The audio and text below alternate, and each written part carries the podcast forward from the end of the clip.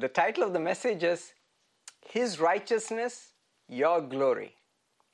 His righteousness, your glory. So we'll we'll we'll cover it in a. The, today will be more of a line upon line kind of message because uh, you know sometimes Milu, Milu, Milu the other day was telling me she was like, uh, hey, even though you share a lot of stuff, sometimes it it, it it, it needs to settle down and you people need to know the truth on a very basis. Sometimes what happens is because we listen to so many things we we there's so much stuff going on so you don't focus on really the hardcore truth and we need to get that truth into your system. So today i felt it was a time to really settle certain truths which the enemy hates. You he doesn't want you to know that or he doesn't he, he he wants you to just have it at a very supernatural superficial level of understanding today i want the holy spirit wants you to learn some hardcore meat truths and let's settle into your spirit because it will create so much fruit. Uh, so, before we start, let's just pray. Father, we come before your throne of grace. Father, this is your church, built upon your Lord, on your Son, the Lord Jesus Christ, and the Holy Spirit who has been sent to us, the church, as a divine teacher help our lives to be enlightened to hear from the Holy Spirit today evening, O Master. And let our hearts be open, O Lord, and be a soil of good understanding of the word that you're bringing forth. Reveal the scriptures to us, O Lord, in a fresh, in a new, and in, in the way that you want us to know. For you are faithful to your word, and it will bear great fruit in this lives of my brothers and sisters. In Jesus' name I pray. Amen, amen, amen. So, His righteousness, your glory. So, let, us uh, so last time we had taken this uh, message on the face of jesus christ uh, i don't know how many of you all had heard that message uh, if you got a chance to you might want to go back and because obviously we didn't cover a lot of stuff but at least it gives you a basis to understand that the face of jesus is your inheritance. See, the world cannot see the face of Jesus, but it has been given to you and me to see the face of Jesus. And what is the benefit of seeing the face of Jesus? Because the face of Jesus is a mirror. If, if you don't get if you do not not got anything out of the last message, you should have got this one that the face of Jesus is a mirror. Why, why is it essential to see the mirror? So you can see how you look. So Jesus' face is a mirror. So if you don't look at the face of Jesus, you will not know who you are. So you will think you are what you see in the natural mirror.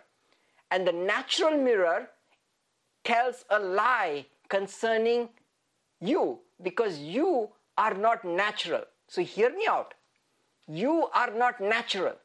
You are born from above. You have not been born from a mother. Remember? And this might shock you. Are you ready for some meat? You are not born from a mother.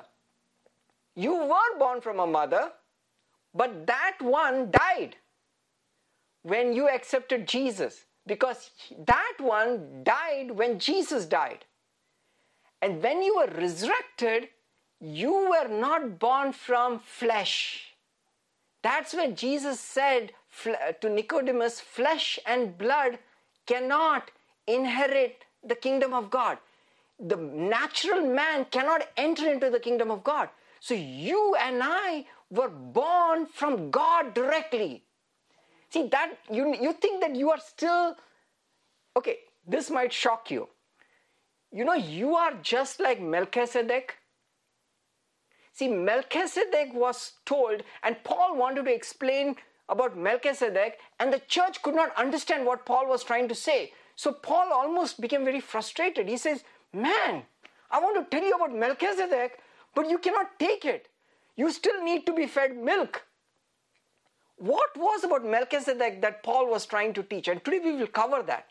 what he was trying to say about Melchizedek was Melchizedek was a very unique person that showed up in the life of Abraham. And what talks about Melchizedek was he was without genealogy, having neither father or mother, having neither beginning of days nor end of days, having been first a king of righteousness and also a king of peace. Are you getting the getting where it's going? You Jesus was resurrected not according to the tribe of Judah. See, when he was born, he was born under which tribe? Judah. Judah. But when he was resurrected, he was born under which tribe? Melchizedek. Melchizedek. What happened to Melchizedek? So he's of the tribe, there is no tribe. He was according to the order of Melchizedek. So Jesus, natural birth was Judah, but his resurrected birth was according to Melchizedek. And what was the characteristic of Melchizedek? Number one. What is the first characteristic of Melchizedek? He was a priest of the No. King of righteousness. No. What, what is the what? no father, no mother. See, that's the first. Can you imagine? There was a man that showed up in Abraham's lifetime that did not have a father and mother. That's unique. So we are of the same order of Melchizedek because our first fruit, who was the first fruit from the dead? Who was the firstborn from the dead? Jesus. Jesus. So you have also been born same, right? Because remember you are in Christ Jesus. So you so you were you died. So your natural Bobby, natural Bobby died, right? So the new Bobby I don't even know what Bobby's new name is according to Jesus because Jesus said, I will give her a name that only she knows. Do you know that? You're, you're that's what he says in Revelation. So, you know, none of y'all are going to carry the same name. See, because the, let me ask you a question who names you? your, natu- your natural parents name you. So when you're born, your neighbor cannot name you. Only the one who is given birth can name you. So now when you're born again, who has the right to name you? God the Father. God the Father, because you are now born of God. Are you getting this? Are you ready for meat? You need to completely renew your mind, right? Because if you know this truth, Satan cannot touch you because you are not of this kingdom. You got it? You just happen to be in the same UPS package.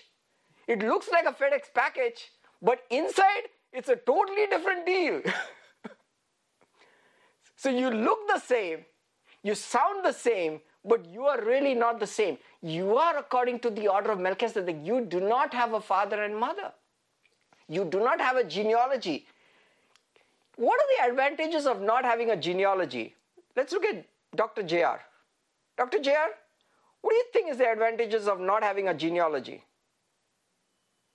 Well, it just depends on perspective. Okay. it's all about perspective. If you have no genealogy, that means there's no uh, there's no real tracking of ancestry. Okay, what is the advantage? Um, you can accept your identity with the Lord and not feel guilty that, that you're missing any lineage otherwise. Okay, anybody else? What is the advantage of not having a genealogy? You don't have all.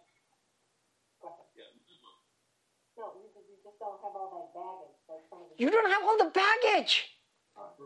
Doesn't matter whether your father had heart heart issue or cancer issue. There is bad genes. There is sin. There is garbage in your genealogy. There is wrath issues, sexual immorality issues, or all kinds of issues. There is nothing. You don't have a baggage. You are directly from God. And that's the advantage that you have.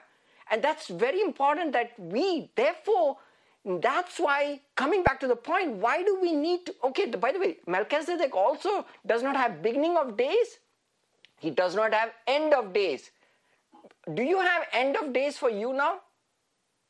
There is no end. Suddenly, once you're born again, the promises in the Bible are all everlasting righteousness, everlasting life, everlasting peace, everlasting joy. Have you seen this word show up before you were born again? There was no everlasting. There was only one everlasting that the worm will not die, nor the fire will be quenched. That was the only everlasting that your part, that your inheritance was, but not right now. So now you don't even have end of days. Second, you are a king of righteousness. Melchizedek was a king of righteousness. That means he was the he he was the king of righteousness. And this he he's like it's like saying he's the king of locusts. That means he's the chief locust. So when he says he's the king of righteousness, he, that means everybody under him was righteous. So Jesus is the king of righteous. So all who are born of him are all righteous forever. And then he is the king of peace. That means he's we are already always at peace with the Father. So huge, huge truths that we are not of the natural man. So why do we have to see the face of Jesus? You have to see the face of Jesus because Jesus' face is the mirror. So are you seeing the resurrected Jesus right now, or are you seeing the natural Jesus with a beard, with a Jewish out attire who walked the streets of Nazareth? Which which Jesus are you seeing? Resurrected. The resurrected Jesus.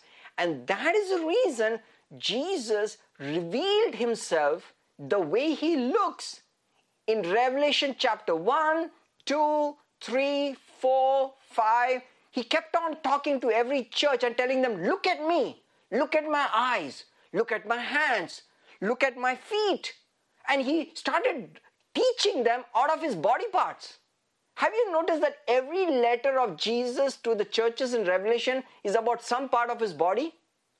He, he never spoke like that when he was here on the earth. Jesus, at no point in any gospel, in any word, has any hinted to his natural physical attribute. Show me one verse. In fact, there is not even one verse in the Bible which talks about how beautiful his eyes are in the gospel.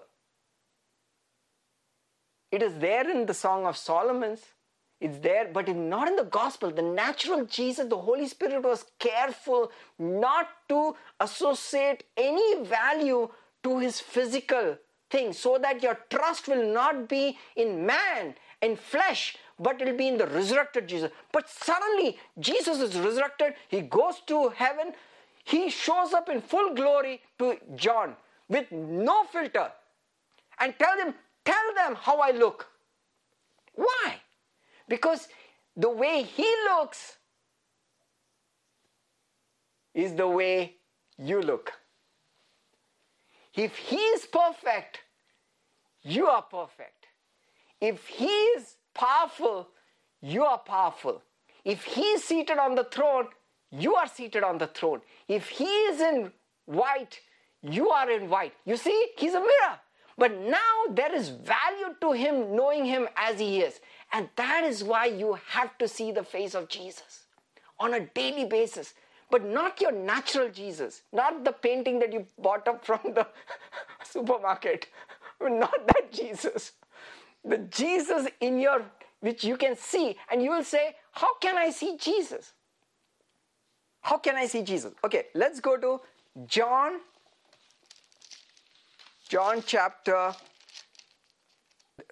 we'll, we, we'll talk about it but it's so powerful. You know people never preach this people don't people don't preach this fact. People always preach look unto yourself and how you can improve yourself.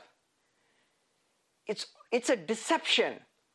There you it's a deception. So they are always trying to say look into the law and see where you missed it so that you can correct yourself you heard that correct so the law is there to correct yourself so that you can change your behavior so that you can be what the law says that you need to be. It's a deception. It's a total deception. That's the plan of the enemy. You have to look to Jesus to be transformed to be like Jesus. He is the mirror. You have to look at him and he said, But I have to do something about it. That is not the new covenant.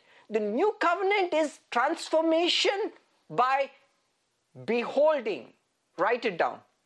The new covenant is transformation by beholding, not transformation by doing. Do you get this in your spirit? The new covenant is not transforming by doing something. The new covenant is transforming by seeing something. I mean, it doesn't make any sense. How do you transform by seeing something? But that's how the, the gospel is. You have to see the glorified Jesus. The moment you see that, you become like him. I'll take that. Why do we fight that? What's the problem with that? Because it gives you no scope or no value to your efforts and your boasting. You got it? It takes humility to say, I get transformed by seeing Jesus. It takes transform. So let's go back to this is huge. Let's huge because I'm, I'm sure you you read this verse, but you never understood what Jesus is saying right there.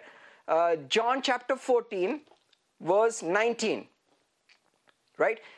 Jesus, I mean, if you look, look at the book of John and if you have a red letter Bible, right? The red letters start from John chapter 13. He starts by washing their feet, correct? He starts to speak. He's talking to the church for the in real truth. He's not talking in parables. He's not covering it up. He is giving the full blown power of the gospel of Jesus Christ.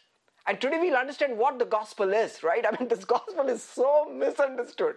I mean, it is like we talk about glory, we don't know what glory is, we don't know what righteousness is, we don't know what our identity is. It's totally messed and chaotic, right? Let's the gospel of Jesus Christ is very simple. It's all about Jesus. Right? And let's look at it. So he's saying a lot of stuff. Let's go to John chapter 14, verse 19. And now he comes to the heart of the issue. He says, A little while longer, and the world will see me no more. Did you read that? Okay.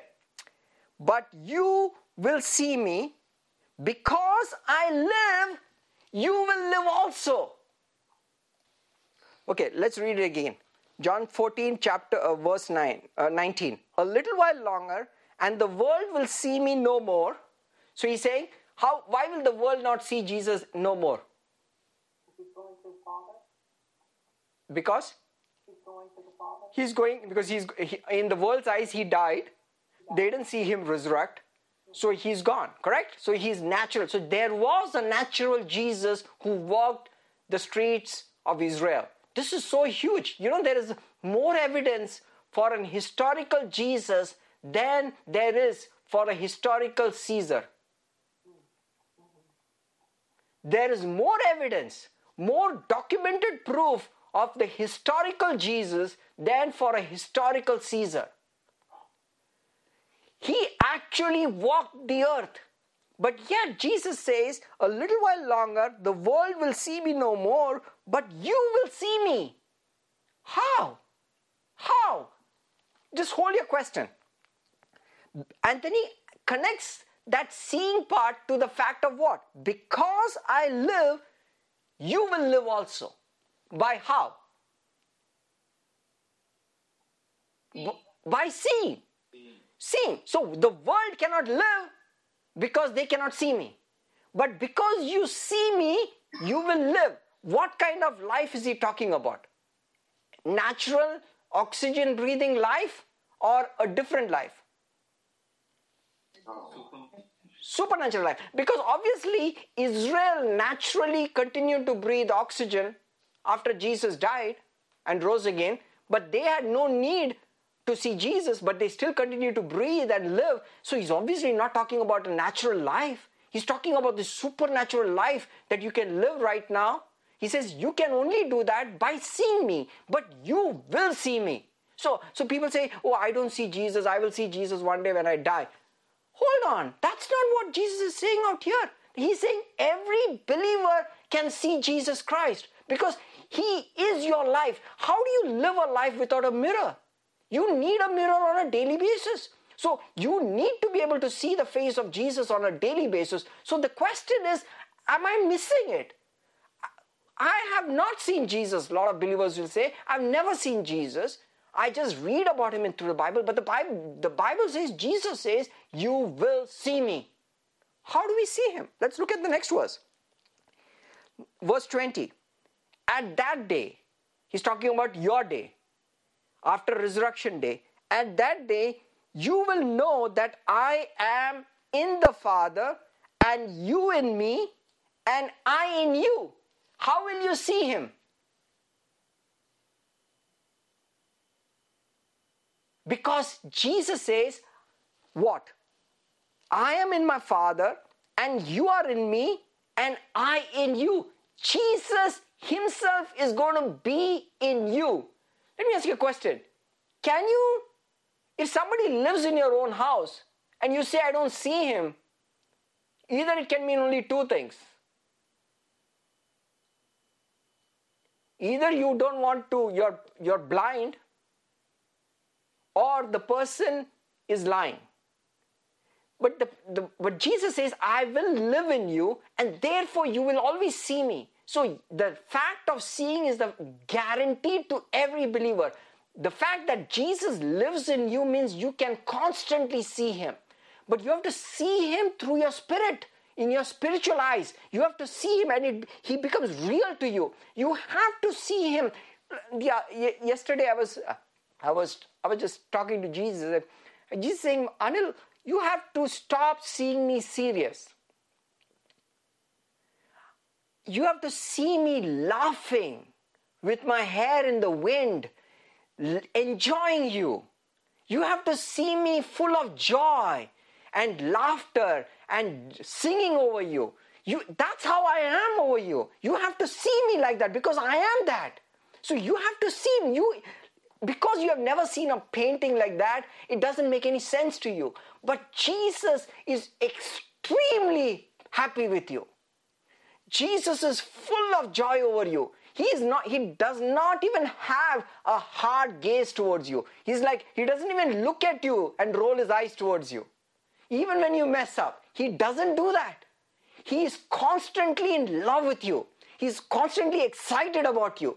He's constantly singing over you. And you know, guess what? His, his, his, his uh, default demeanor is joy over you. Like with white teeth. I mean, his default, he, this is how he thinks. He always is like, honor. He's, he's always excited about you. See, because you never seen him that way, because you never saw him. You're always dip- trying to go after the natural Jesus. But the natural Jesus is not the resurrected Jesus. So you have to see him. The more you see him, the, the Bible says the joy of the Lord, what? Is your strength. If you know your boss is happy with you, you have a chip on the shoulder when you walk outside his chamber. Amen? If you think that the boss who lives 200 miles away is angry with you, and even though nobody knows about it, everybody in the office knows that something is wrong with you. Correct? Because in your mind, he's angry with me. And that's how it is. Remember, the Lord Jesus Christ's face towards you is a face of joy. The Bible says you have anointed him with the oil of now talk, the father is talking about jesus. Uh, you have anointed him with the oil of gladness more than all his brethren. So if if you ever watched youtube videos of the dancing jews just google the dancing jews you should see the way the Jews celebrate, or the way they dance, and the way they are happy. Oh, you just love it. I don't care which culture you come from, you can watch those videos and never get bored. I mean, they just dance with joy. They're, and, and, and these are whole bunch, stadium full of dancing Jews. And you see that, especially in Brooklyn, New York, you see those videos, the whole stadium of dancing men in their Orthodox garb singing and joyful. The Lord says, Why? Because they've realized and they've seen a dancing Yahweh in their spirit. You never see, how many Christians can say that their God dance? They're like, man, that seems almost like a cult. you know? because we don't even have a picture. We have the, the Buddha face of Jesus, like this. Serious, you know? it's like, like this, always two hands. No, he's a dancing Jesus. He's a glorious Jesus. In fact, people who have gone to who have gone to heaven, correct? I mean, we are seated with him in heaven places, who have had visions of heaven. They say Jesus is a preacher. He'll come on the stage and he will say, speak loud because he's a preacher. The Father is different. Jesus has a personality. The personality is a personality of great excitement, of joy, of loud, of uh, excited. I want to come to get you kind of mode all the time. That no one, no wonder the Father says, "I will never tell you when you should return back to earth." Why? Because he will tell us. He will tell us immediately.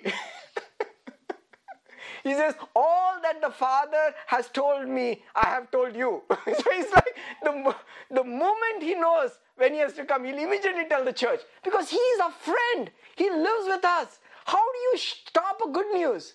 You cannot. He is always like that. So you have to get a picture. That's why you have to see Jesus. And he says, I you can always see me because I live with you. You got this? Okay, let's look at the next verse.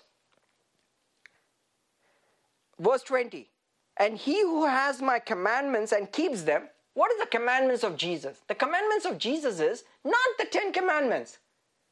So that's another another default problem that we see in, in with believers. Whenever they see the word commandments in the Bible, they immediately replace it with the Ten Commandments. No! The commandments in the new covenant are commandments of believing in Jesus. His commandments are like if you abide in me and my words abide in you, you can ask whatever you have and I will give it. See, these are not Ten Commandments. These have nothing to do with Ten Commandments. He says, Now you are in me. See, the commandments of Jesus is commandments of inness. Say inness. I don't know whether there's an English word called inness. Is there an English word for inness? Okay, let's talk about the English teacher, Jyotsna. There is no inness word because there because there's no concept because man cannot be in another man, but not according to the word of God. According to the word of God, you are born in Jesus. You live in Jesus. And our commandments of Jesus are inness commandments. That means you live in me. You have no, you can do nothing apart from me. It's all inness related stuff. Correct? So you just, you, that's why uh, uh, Psalms 91 says, I will, he who dwells In in, that's it. That is not available for any other uh, before Jesus died. It was only available post resurrection. That Psalms 91 is only available for believers. He who dwells in the secret place of the Most High God shall abide in the shadow of the Almighty. Because if you are in Jesus, because He is the secret place, you will abide under the shadow of the Father. Makes sense, correct? Because you are in Jesus and Jesus is under the fa- shadow of the Father. Therefore, because you are in Jesus, you are also under the shadow of the Father. Make sense? Correct. Okay. Then he says, I will say of the Lord, He is my refuge and my fortress. That means you are saying, I am in Him. Nobody can touch me. See, again, it's an inness reality. See, the inness reality of a believer is so misunderstood. They think it's some super, superficial, super spiritual. I don't understand it. Therefore, because I don't understand it, I don't believe it. But the truth is, you are in Jesus for your benefit. It is like when Noah was in the ark. Did Noah have a life in the ark? He did. Was his family in the ark? He did. Was his uh, household in the ark? Yes. His flocks in the ark? Yes. Did they walk around in the ark? Yes. So, did the waters of the flood touch them? No. Because of what? Because they were smart enough or they were in the ark? So, what quality of Noah protected him from the waters? Being inside. Being inside. So, did they stumble in the ark? No. Probably did. Probably did. Yeah. So when did when they stumbled, where did they fall? In the heart. You see the power of stumbling in the ark? What is the advantage of stumbling in the ark? You still are in the Still heart. inside. You're still in the ark. See, that's where the believers get messed up. So they think they are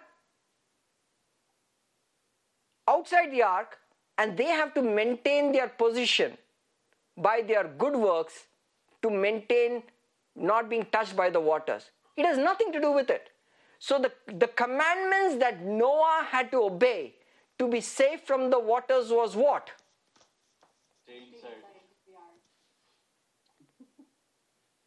That's the same commandment that you have as a believer. You don't, you don't, you don't have commandments. So God didn't tell Noah, you get into the ark, but make sure you don't slap your wife, or I will throw you out of the ark. No, he didn't say anything. He didn't. No, he's like he didn't. Not not that he was going to slap his wife. No, I'm not saying that, right? Or he was going to beat his uh, kids, or he's, or his, I think more importantly, his wife would have slapped him. You know, it's like there's nothing. There was no detailed commandments on how to operate life inside the ark. Nothing. The commandment was get inside the ark. And that's the commandment that you and I have, that we have already got into it. We have done. We have kept the commandments. So look at verse 20. He- He who has my commandments and keeps them, kept them. So when you when do you think Noah kept the commandment? When he was inside. when he was inside. So he's kept the uh, commandment.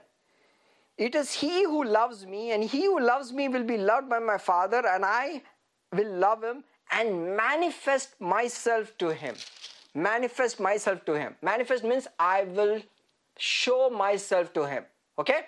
So this is Jesus' word. Jesus says, once you are born again, I will show myself to you. We're talk- still talking about the face of Jesus Christ. I will show myself to you. Let's look at the next verse. So he- Judas is not Judas Iscariot, verse 22. Judas, not Judas Iscariot, said to him, Lord, and he asked the question that every one of us had the same question. His question was this Lord, how is it that you will manifest yourself to us and not to the world? Great question. Great question. How is it that Jesus can show himself to you but not show himself to the world? Which is the reality right now? Good. How many of you will agree that's a good question? That's a great question. That's a great question. So let's see the answer, correct? Okay, let's see the answer.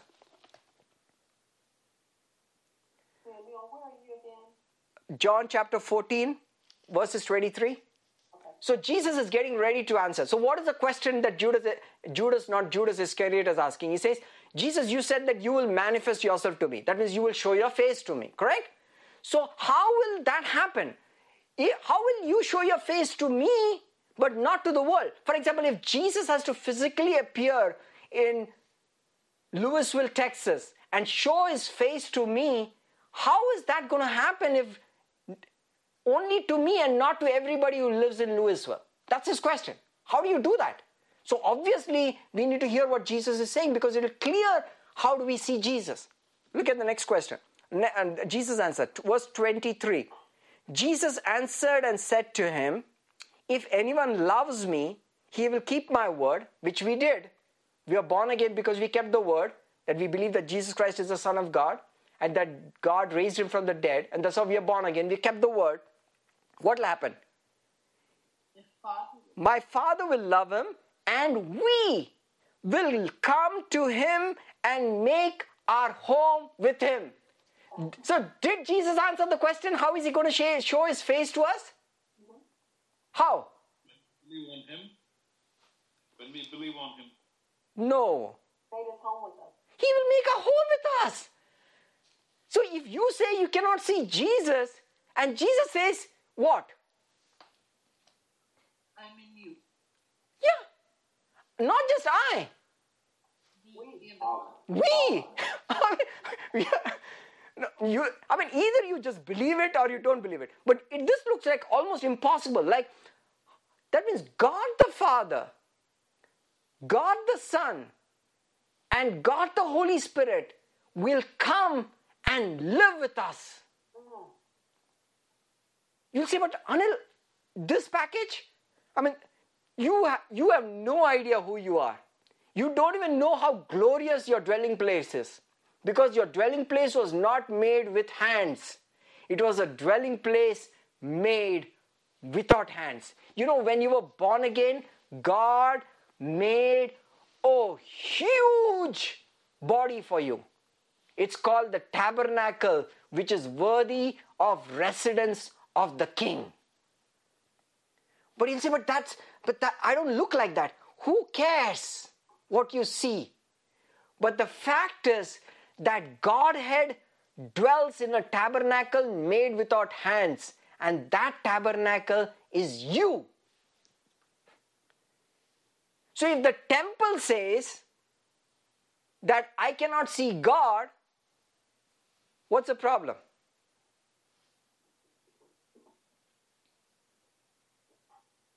Like if it says, if, if my address in Lewisville, Texas, this house, if you take a witness of this house and they say, I don't see Anil, what, what, what do you counter that? He's there. He's inside. The house definitely sees me because I live in the house. So think about it. The Godhead dwells in you. So when you say, I don't see Jesus, it's a lie. You just have to open your eyes to see Him. The Godhead dwells in you. The Godhead dwells in you. He lives in you. You have no idea how powerful that truth is. Because the Godhead is holy, you are holy. If the Godhead cannot be touched, you cannot be touched because you dwell where God dwells. In fact, it is even better. God dwells in you. God dwells in you. Think how holy you are right now. Think how perfect you are. Think how righteous you are. Think how clean you are. Say clean. Do you think Godhead, the Godhead will dwell in an unclean place? The Godhead will dwell only in a holy place, in a clean place. And do you think he will compromise on his residence because he loves you? He will never. So he'll say, no, no, no. You know, it's it's a you know, it, you know. The other day, somewhere we had gone to somebody's house, uh, a friend of ours, and the house was like, man, total mess. right? I mean, total mess. Everything chaotic. But because we love him, we did not say anything to him. you know? But do you think that's something that we would we love to go because we were visiting him? But if we were living in him in that house, do you think we would put up with that? No. Jesus, God the Son, God the Father, and God the Holy Spirit is not a visitor. He's not checking you out. He's dwelling in your place. You are not an Airbnb residence for 30 days checking you out. No, He dwells in you. You are completely clean. His dwelling is completely clean. And He said, I have made it without hands. That means you have nothing to do with this dwelling place. Once you know this truth, you can now be bold enough to be separated from all the evil in this world. That's the truth that separates you from the evil in the world. This truth, this knowledge that you are holy, that you are perfect, the Godhead dwells in you, that fact will keep you from all the evil in the world. You'll say, but I suffer the same consequences as a lot of the world suffers. That's because this truth is not in you. Not that it is not the reality, but the truth is not in you. Not the reality. You are reality is true. Like for example, you can be paying mortgage on a house that has been paid off. Can you? The checks will not be cashed, but it, you can keep sending the checks. So that's what happens a lot as a believer is we are constantly paying on a property that has completely been redeemed. You're constantly paying a price on a truth which is your inheritance. Okay, let's go let's go to this this verse. Let's go to John chapter 17. John chapter 17 verse 14. John chapter 17, verse 14. So he says, I have given them your word. Now Jesus is talking to the Father. He says, I have given them your word, and the world has hated them because they are not of the world, just as I am not of the world. Look at the next verse. I do not pray that you shall take them out of the world, but that you shall keep them from the evil one. So Jesus' desire is not that you can you will all die and go and be with him and in and with him and with the Father and with the Holy Spirit in heaven. That's not his desire. I do not pray that they shall leave earth soon. That's not the plan. But you shall keep them from the evil one. You get that? So God, Jesus' plan is that you will be kept from the evil. So is it the desire of God that you will be kept from the evil one? While you are in earth or while you are in heaven? Do you get the truth? John chapter 17, verse 15 is very clear. I do not pray that you shall take them out of the world, but you shall keep them from the evil one. Yes or no? So, is it the desire, the good? What is the perfect will of God for you right now, according to this verse? Be kept from the evil one. To be kept from the evil one. Kept means what? Means protected. Just like Noah was kept from the waters of the flood of judgment. So, this is God's desire. This is Jesus' desire. Okay? Now, this is a private conversation that Jesus is having with his Father. So, now there is no there he's not posturing, but he's allowing the disciples to hear this as he's speaking to the Father. Correct? So he says, Father, I do not pray that you shall take them out of the world, but you shall keep them from the evil one. Agreed? Good. Look at next verse. They are not of the world, just as I am not of the world. But I thought you were born in the United States, so you were born in India, or you're born one of them. How come? How, how is Jesus saying that they are not of the world? Correct. Remember, you are born again.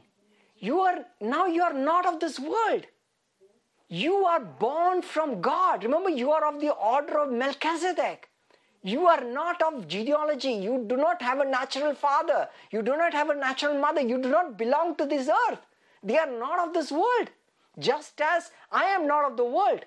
Jesus was from the Father. He did become a man because he became obedient to become a man. But after once you are born again, you are not from this world. Okay? Then look at the next huge words.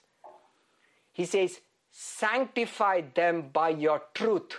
Your word is truth. I've you've read this verse, you've glossed over it, and I and you a lot of the times you, it looks too religious and churchy that people don't meditate on it. But think about it. He's connecting this to verse 15. Verse 15 says, I do not pray that you shall take them out of the world, but you shall keep them from the evil one. Let me translate it in the same way what Jesus meant.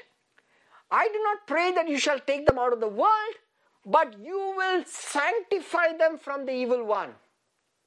Or hagiasmos means uh, you will separate them from the evil one. So he's, the context is the same. He's saying, I want them to be separated from the evil one while they are in the world. I want them to be separated from the evil one. Evil one is it a is it a, uh, is it the uh, is it is it a proper noun or a verb? It's a noun. It's a noun. That means it's a principality. It's a personality, correct? So Jesus' plan is that Father separate them from Satan and his kingdom. Separate them. How do we do it? Verse 17. Separate them by your truth. Hold on. Suddenly he says, he tells you the key to be separated from Satan.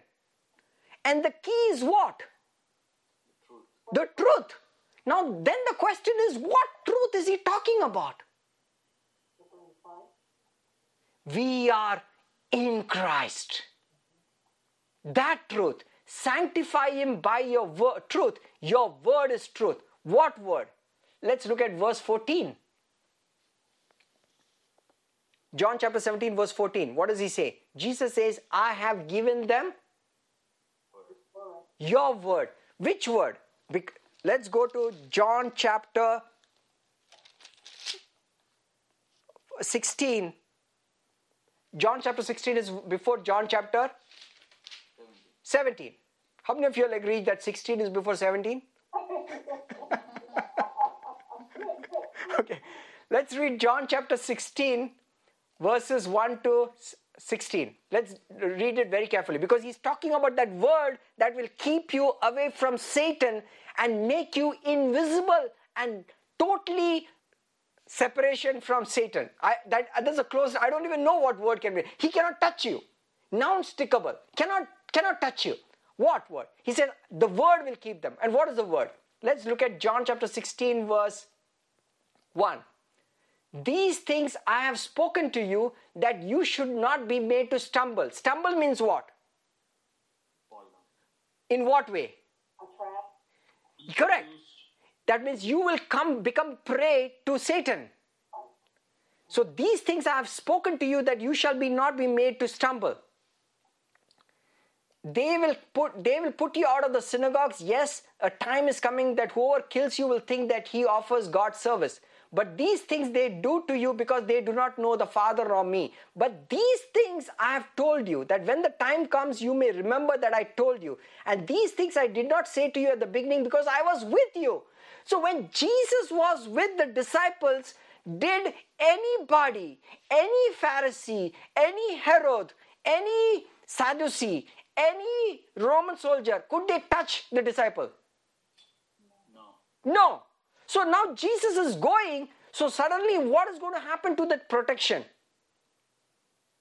It's gone. They are like Still there. Because Jesus was with them, correct? Nobody could touch them. But the moment Jesus left, he has left something with them. And what was it? The truth. The truth. The word. He says, I have given you this word because you will not stumble. So, what is the truth that will that will keep you untouched by Satan? The truth is, let's get ready. Let's get ready. Okay. Now, but now I go away to him who sent me, and none of you ask me where you're going. And because I've said these things to you, sorrow has filled your heart. Uh, Chapter 16, verse 7. Nevertheless, I tell you the truth. It is to your advantage that I go away, for if I do not go away, the helper will not come to you. But if I depart, I will send him to you. Why is Jesus wanting to send the Holy Spirit to you, to, uh, to the disciples? You'll have 24 7 protection. to- he was 24 7 protection. So, how does the Holy Spirit give this protection, which Jesus gave when he was on the earth? Now, the Holy Spirit does that job. How does he do it? Get ready. Are you excited? Okay, let's read it. Verse 16.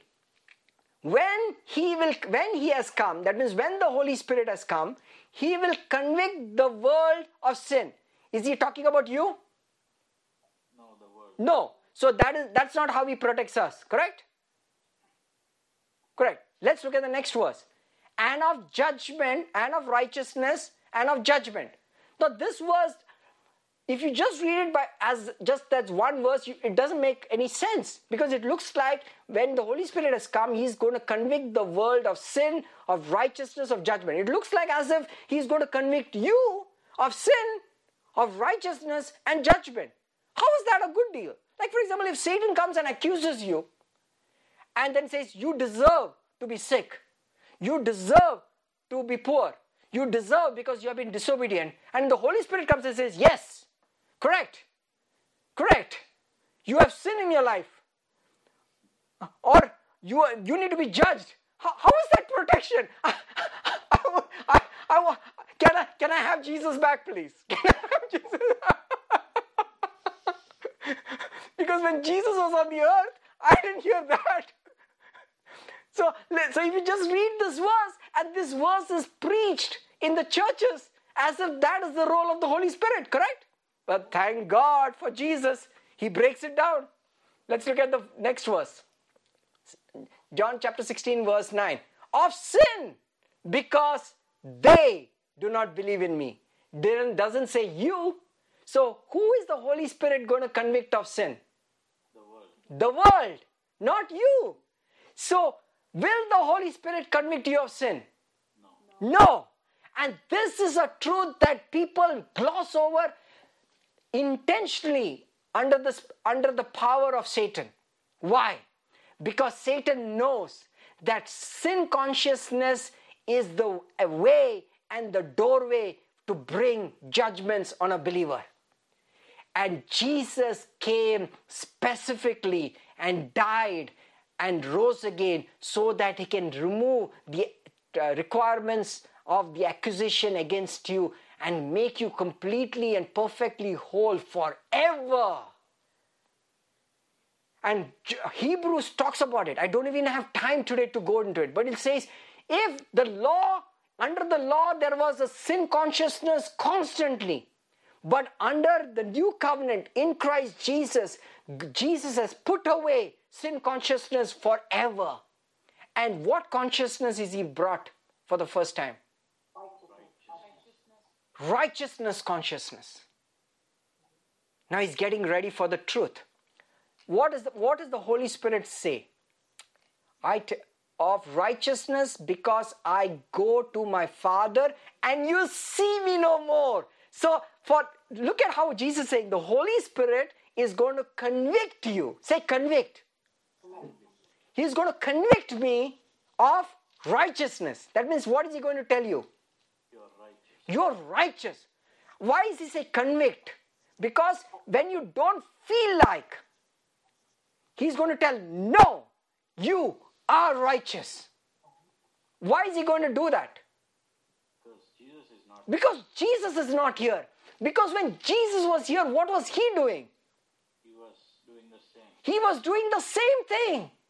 In fact, Jesus did such a good job of convicting the disciples of righteousness that when a uh, Samaritan village did not receive Jesus, James and John said, Let's bring fire down from heaven and smoke them out. That- that's a word, that's the dialogue of a righteous man. Only a righteous man will say, Let's burn them up because they are evil. Look at you. You know, Jesus has not even died. He's not even rose again. They are not even born again. But they are so confident that the Samaritans need to be killed. Why? Sons of thunder. What was that? Sons of thunder. They, they were called, in fact, they had a nickname called Sons of Thunder. I mean, they're like constantly destroying people. You know, you don't accept Jesus, kill them all, Jesus, kill them all. You know? It's like- I mean, this is a group that knew that they were perfect. I mean, they're walking with God. They're walking with God. Now, if you are a robber, do you spend your time with the cops? if you are a robber, will you spend time with the cops? No, you, you're like on the other side of town, right? But the disciples were eating and drinking and partying with Jesus. Why? Why were they so happy? Why were they? In fact, the, the Pharisees had a specific complaint about the disciples. This is what they said. In fact, John's disciples also had a complaint against the disciples of Jesus. They both came to Jesus one day, the disciples of John and the disciples of Pharisees, and says, We fast, we pray, we do all these things, and your bunch are always partying around. Because Jesus was a party guy. Jesus was always happy because he had removed their sins away from them and, and convicted them of the righteousness of that his righteousness upon them. And so he's like, relax, guys, chill. And out of this work came great acts of victory. The disciples did great works because who was righteous? Jesus was righteous and Jesus was giving them their righteousness on on credit while he was not yet died and risen again. They were, they were flashing that Amex black card all around town. you know, it's like unlimited, no, no limits on payment. Everywhere they were cashing it out. You know, cashing it out. And that's Jesus said one day they came back and says, Lord, even the demons are subject to us.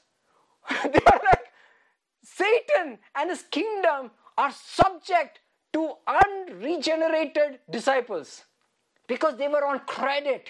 That righteousness was on credit. And Satan, Jesus said, this is one of the few occasions in the Bible, in the gospel, which says, and Jesus rejoiced in his spirit. Why? Why did he rejoice? They were cashing his card. He was like, man, they believe that I have unlimited supply of righteousness that they can tap into. They are so confident on who they are in Christ, in me, that they are casting out demons like I cast out demons. I cast out demons by the authority of the Holy Spirit. And my righteousness is perfect, but they are casting out not because of their righteous, they are using it in my righteousness. In my name, they are doing it.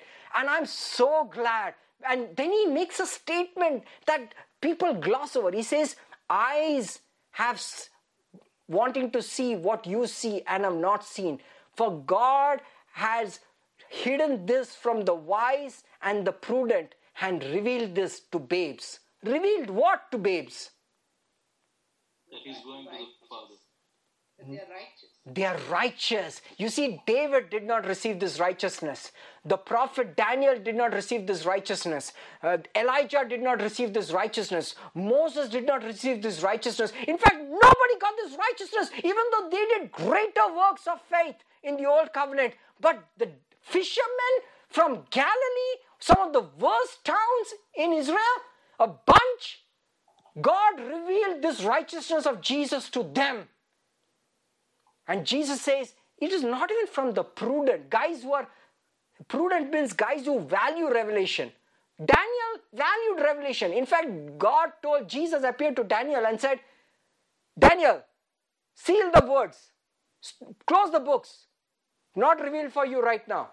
But you shall rest and rise up for your inheritance at the end of time. He said, I will not tell you when this is going to happen and how it's going to happen. Seal the words. Who was the wise and prudent? Daniel. He never got it. Uh, uh, David, when he had committed adultery and killed and murdered, he said, Blessed is the man to whom the Lord will not impute sin. Oh my goodness, he says, Is there a generation that God will not impute sin? Is there a generation that God will declare righteous irrespective of what they do? Oh my goodness, what a time to be alive in that generation. Lord, can you show me that day? God said, Daniel, sleep. sleep. Rise up at the end of time in your inheritance. Do you know that this is scriptural, that God would not allow them to see this truth? Let's go to Hebrews. Hebrews.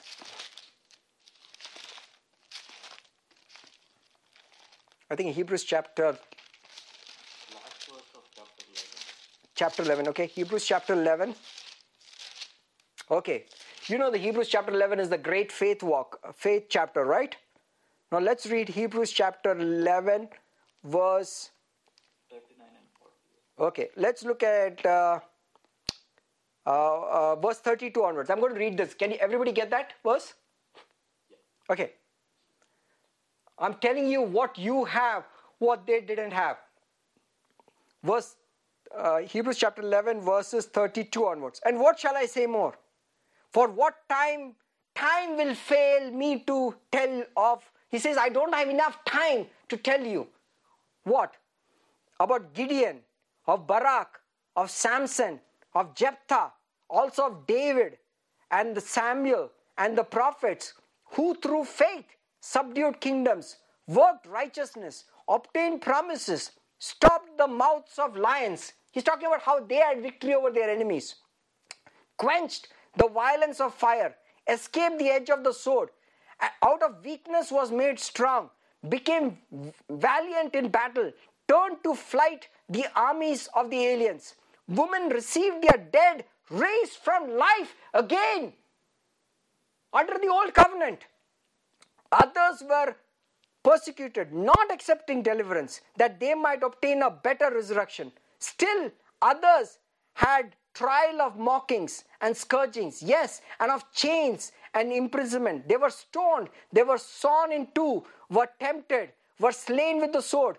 They wandered about with sheepskins and goatskins, being destitute, afflicted, torment, of whom the world was not worthy. They wandered in deserts and mountains, in dens and caves of the earth. And all these, having obtained a good testimony, they just received a good testimony through faith. They said, Good, you did a good job. Did not receive the promise. They did not receive the promise. Why? Look at verse look at verse 40. God having provided something better for us that they should not be made perfect. Same, made perfect. They would not be made perfect apart from us. You cannot become perfect apart from that generation that Jesus resurrects. So, brothers and sisters, the truth that Jesus said will separate you from Satan is the truth of perfection. If the under the old covenant they received a good testimony by faith, looking forward to the day when they will be perfect and righteous forever. They received that by faith. How much more when you have received that reality, that truth, and God the Father and the Son have sent the Holy Spirit to convict you of that truth. The truth is that you are righteous and perfect forever. And this truth will keep you from the evil one. This truth will keep you from the evil one. Let's look at the next verse in John chapter 16, verse 11. And the Holy Spirit will convict the ruler of this world of judgment. Verse 16, verse 11 of judgment because the ruler of this world is judged. So let's look at the what is the Holy Spirit doing? First, he convicts the world of sin. Then, second, he convicts you, the believer, of what? Righteousness. Of righteousness. Righteousness, not of sin, of righteousness. And then he convicts who of judgment? Satan, the ruler of the ruler of the world, he judges him. So, so what does the world, what does religious Christianity teach you? You are convicted of sin, you are convicted of righteousness, you are convicted of judgment. Correct. You are judged. You are convicted of righteousness. Whose righteousness? Your righteousness. Religion will say it is our righteousness. Is your righteousness. He'll convict you of your righteousness and he will convict you of your sin. You see the difference? See how, how deceptive that is? Because who is being judged in these three verses? The world of the world. Who is being judged? The world, the devil. No, only the devil. Only the devil. You notice that the Holy Spirit does not even judge the world. He's judging Satan because the ruler of the world is judged. Because for the first time, God was able to judge Satan without judging his people. See, because what happened was God always wanted to destroy Satan, but you were held hostage by him. So when you have to destroy the one who is holding you hostage, you don't bomb his house. Do you get the uh, problem? Like if you want to rescue your child who has been kidnapped by somebody, do you destroy that guy? No. What do you what do you do first? Get the child. You get the child out. So that's what Jesus did. He rescued you out first. Now he can judge Satan because how was Satan keeping you under control and under judgment? How did he keep you under captivity? By convicting us of sin and by judging us according to the law of God. So God had to take care of that problem first. So the way he took care of that problem was that he bore the punishment of sin. So he took care of six, John chapter 16 verse 9. Then he took care of the righteousness issue by how? By giving his righteousness as a gift to you. Say, I receive, righteousness as an inheritance, not as wages. You know why God wanted you to be born again and not to be renewed? So you can receive inheritance. Correct. God always had a plan that if I can get you my righteousness as an inheritance, you can never what? Lose it. Because if you cannot gain it, you cannot Lose it. lose it. So, how will somebody who has an inheritance ever lose his inheritance? Dying. But what if that man or woman never dies? You will never lose it. That is why you are of the order of. For you are of, of endless days. You will never die. Now you have an inheritance that you can never lose. And what inheritance is that? The inheritance of everlasting righteousness. Hallelujah. Hallelujah. Everlasting righteousness is your inheritance. So let's go back to John chapter 17, verses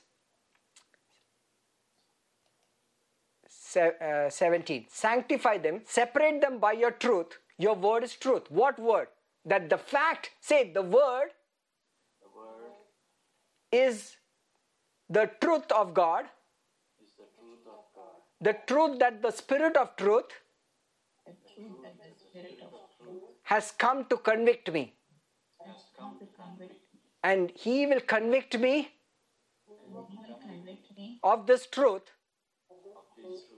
Then the truth is the truth is that I am Righteous. And perfect forever. Hallelujah. Hallelujah. That's the truth. And that's the truth. That is why you need a mirror in the morning. Because 24 hours makes you convinces, convinces you that you are suddenly less perfect and less righteous. So what do you do? Get the mirror out and look at Jesus. And Jesus says, Hey, you look good. And guess what? You look just like me. So again, you have a realization. So this is huge. This is huge. How many of you all know that you are you are perfect forever? You need to know that. And I'm going to show you verses from the Bible which says that you are perfect forever. Then what are the, but there is a verse in the Bible where Paul says, not that I am uh, perfect, but I am being perfected. Have you read that verse? Let's go to Philippians chapter because I know that that, that thought comes into you. Let's go to Philippians chapter.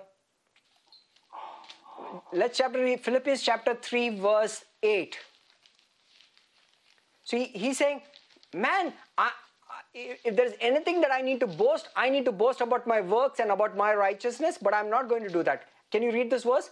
Philippians chapter 3, verse 8. Yet indeed I also count all things lost for the excellence of the knowledge of Christ Jesus, my Lord, for which I have suffered the loss of all things and count them as rubbish that I may gain Christ. So he says, I consider all my works as rubbish for what?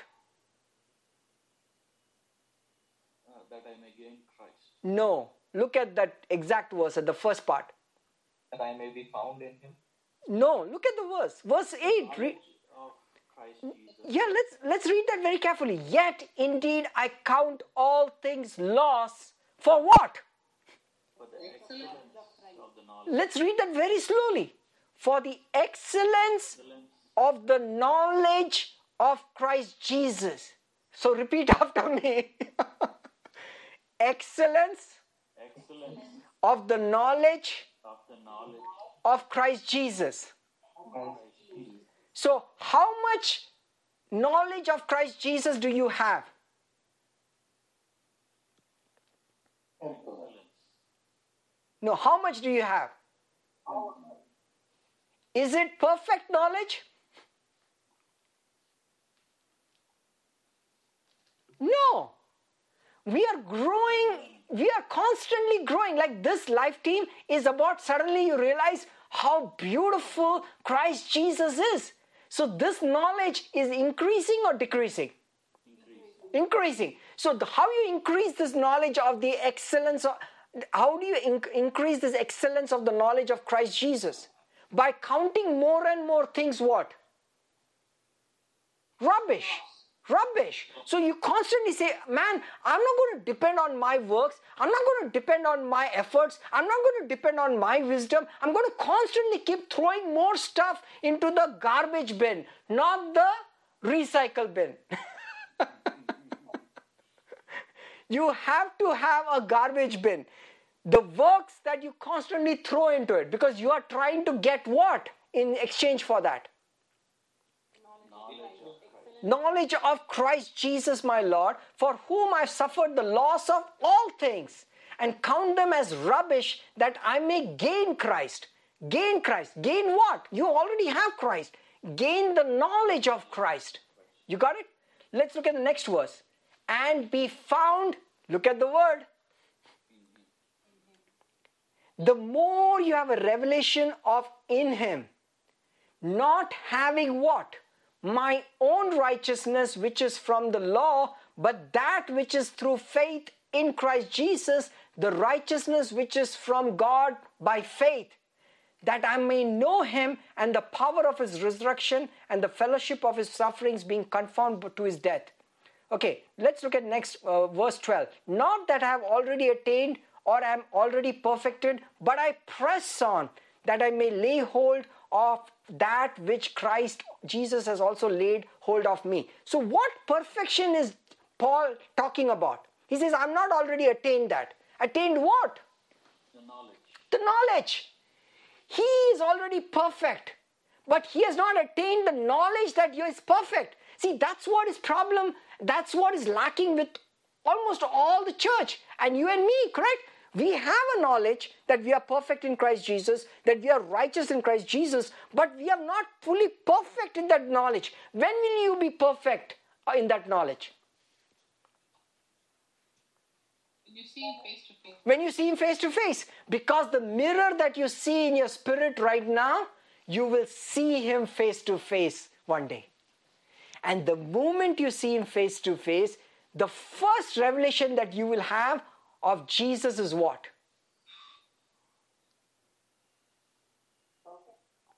oh how perfect i am in him oh i'm perfect i am in him in him you will gain Christ, the knowledge of. So say, I am per, I am not yet perfect in my knowledge. I am increasing every day. You're increasing every day. You're increasing every day. But you are perfect forever right now. Okay. So go back to John chapter 17 and we'll we'll bring it to a close pretty fast because we have not even started the message. So, so I'm not so so we'll have to break it down into other sessions, but I'm not going to uh, take the whole thing to, uh, today. Let's go to John chapter 17. verse 17 separate them by your truth your word is truth as you have sent me into the world i have also sent them into the world. And for their sakes i separate myself or sanctify myself. You know sanctification is such an abused word in christianity. When when you hear sanctification what do you what do you understand? Walk in holiness, okay? walk in holiness okay? Be clean okay? Don't mess around with girls okay don't you know that's what you, that is it has nothing to do the context out here. Separation is so jesus says i separate myself that means i don't watch porn because because is that what he's saying here? No! He's not saying that. He's saying i separate myself. How did jesus separate himself? No how did he separate myself? How did jesus separate himself from satan Being in relationship with God. no how did jesus separate himself from satan He's seated at the He's seated at the right hand. He physically separated. In fact, he's on a very high mountain that he no Satan cannot pass because he has been thrown down on the earth. So he left. That is why Jesus said, It is to your advantage that I physically go away. He's not talking about spiritually separating because I just read you the verse which said that I will come and live with you. Yes or no? Yes. Correct? So he, then when he said, It is for your advantage that I go away, what does that mean? He's separated. He physically separated. So is he with you right now? Yes. But is he separated from you? Yes. Yes. He separated spiritually or physically? Physically. Correct. So he is only separated physically, but not spiritually because he lives in you, correct? And you are seated with him in heavenly places. In fact, you are seated with Jesus in the heavenlies. Your physical body is on the earth, but you are seated with him in the spirit in heaven.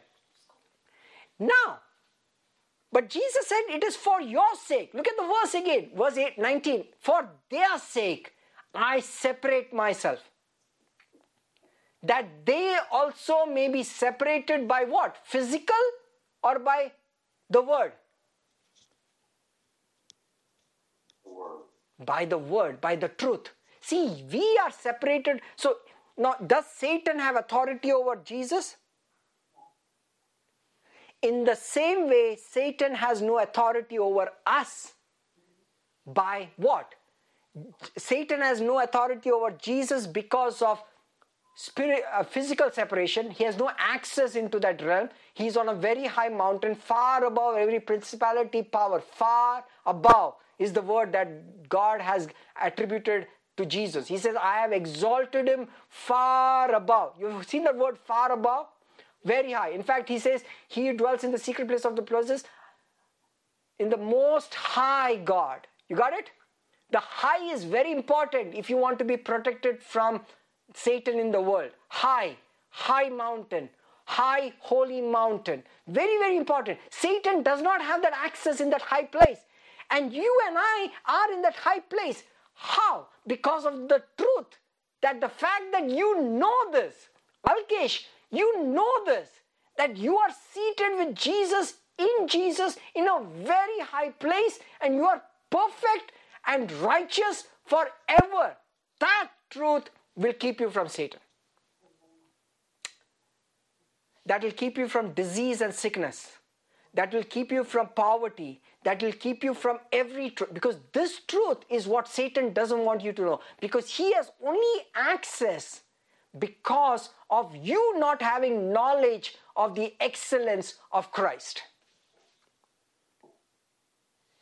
And this truth is what keeps us that we constantly get collateral damage while you're in the earth. That we suffer the same consequences like the world suffers. So you look at Jesus seated at the right hand of the Father, you see yourself in Him, you see that you're perfect forever, that His righteousness cannot be abolished in you. When you know that how perfect you are, you will not, you don't, you, you become uh, impenetrable or not untouched without uh, reproach from Satan and his kingdom. Okay, let's read the next verse. Verse 20 I do not pray for these alone, but I also for those who believe in me through their word. So Jesus is just getting ready to pray for you and me.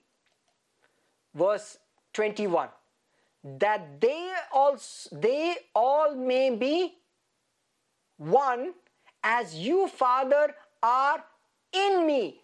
Do you see the word? See this is the truth. You you, you heard a lot saying that uh, um, uh, jesus and the father are one you heard that word right and you always thought that jesus and the father are one in the sense that they are both the same. No. Jesus defines oneness in this verse very specifically. See, the biblical understanding of oneness is not sameness. Say, repeat after me. Oneness, Oneness is not sameness. That's not. So he, the oneness that Jesus is talking about. So he's not saying that you have lost your identity because you are in me. No, you are still you, but you are in me, and therefore you are, I and you are one. So do you know Jesus talks about you and me as being one in each other? So oneness. So they, he's, he says the same benefit that Jesus has with the Father. Look at verse 21. That they all may be one as, that means just like, you, Father, are in me and I in you. So Jesus is also in the Father, and the Father is in Jesus. You got it? Say location. So there's a message that we had done in a live team sometime back called location, location, location. Got it? So if you get a chance, you can listen to that. But it's location that gives you your righteousness. The fact that you are in Jesus that they may be one in us. See, us, that the world may believe that you sent me. Verse 22. Now get ready for righteousness. And the glory which you gave me, I have given them, that they may be one just as we are one. Why is it important that Jesus gives his glory to us? So. Correct. So he cannot live in us and we cannot live in him if we are not like him. You got it? Like for example, if if you are unclean, then he is unclean. God the clean cannot live in you the unclean. You got it? Correct. So Jesus the righteous cannot live in Manohar the unrighteous unless Manohar also becomes righteous. So, the glory that Jesus is talking about is essential for oneness. It's essential for this truth to work. The truth is that you are in Christ Jesus, Christ is in you. Correct? But for the truth to work, you have to be exactly and perfectly righteous like Jesus is righteous. And Jesus says, You don't have to work for it. I will give it to you. Look at the word. Verse 22 And the glory which you gave me, I have given them. That means you don't earn it, I have given them. That they may be one just as we are one. So the glory is the righteousness of Jesus Christ. You remember Jesus at one point, he said in Matthew chapter 5, I think, uh, Matthew chapter 5 or one of those uh, chapters where he talks about the Sermon on the Mount and he talks about take no thought concerning what you shall eat or drink. Seek ye first the kingdom of God and say his righteousness. Lot of translations. Oh my goodness, you should see the translations of that verse. They just drop the word his. And they preach it as if you need to seek the kingdom of God and you need to be righteous. Then only all the benefits of the kingdom will come to you. How is that any benefit? So he says, seek his righteousness. That means you receive his glory as a gift. Jesus says, Don't worry. The Gentiles seek after big houses, uh, a lot of money, uh, good health, perfect lifestyle. Don't worry. It'll all be given to you. You don't worry about it. You just seek my li- my uh, kingdom and my righteousness. You see what? Because get me a question. How rich is God and His kingdom? Incredibly rich. Incred- say very rich. When God says the glory of his temple, latter temple, is greater than the former. Do you have read that verse in Haggai where God prophesies that the glory of the latter temple will be greater than the former? Did you know the former temple in Jerusalem was very glorious? Say glorious. How glorious? How? But how? Because of the gold. Because of the gold. In fact, the temple was dripping with gold. Everywhere gold. The most holy was full of gold. There were gold on the walls. There were precious stones. It was a rich fabric everywhere. It was it, there was hardly any silver in that. It was like teeming with gold. And it says, but he says the glory of the latter temple will be more glorious than the former. What is the latter temple? We are the temple. We are the latter temple. I just told you from John chapter 14 that Jesus and the Godhead dwells in you right now in a temple made without hands. So you are the latter temple. So God says the glory that you have will be greater than the former glory in the first temple. Okay. So when God talks about glory, is he talking only spiritual glory or also physical glory? How do you know that?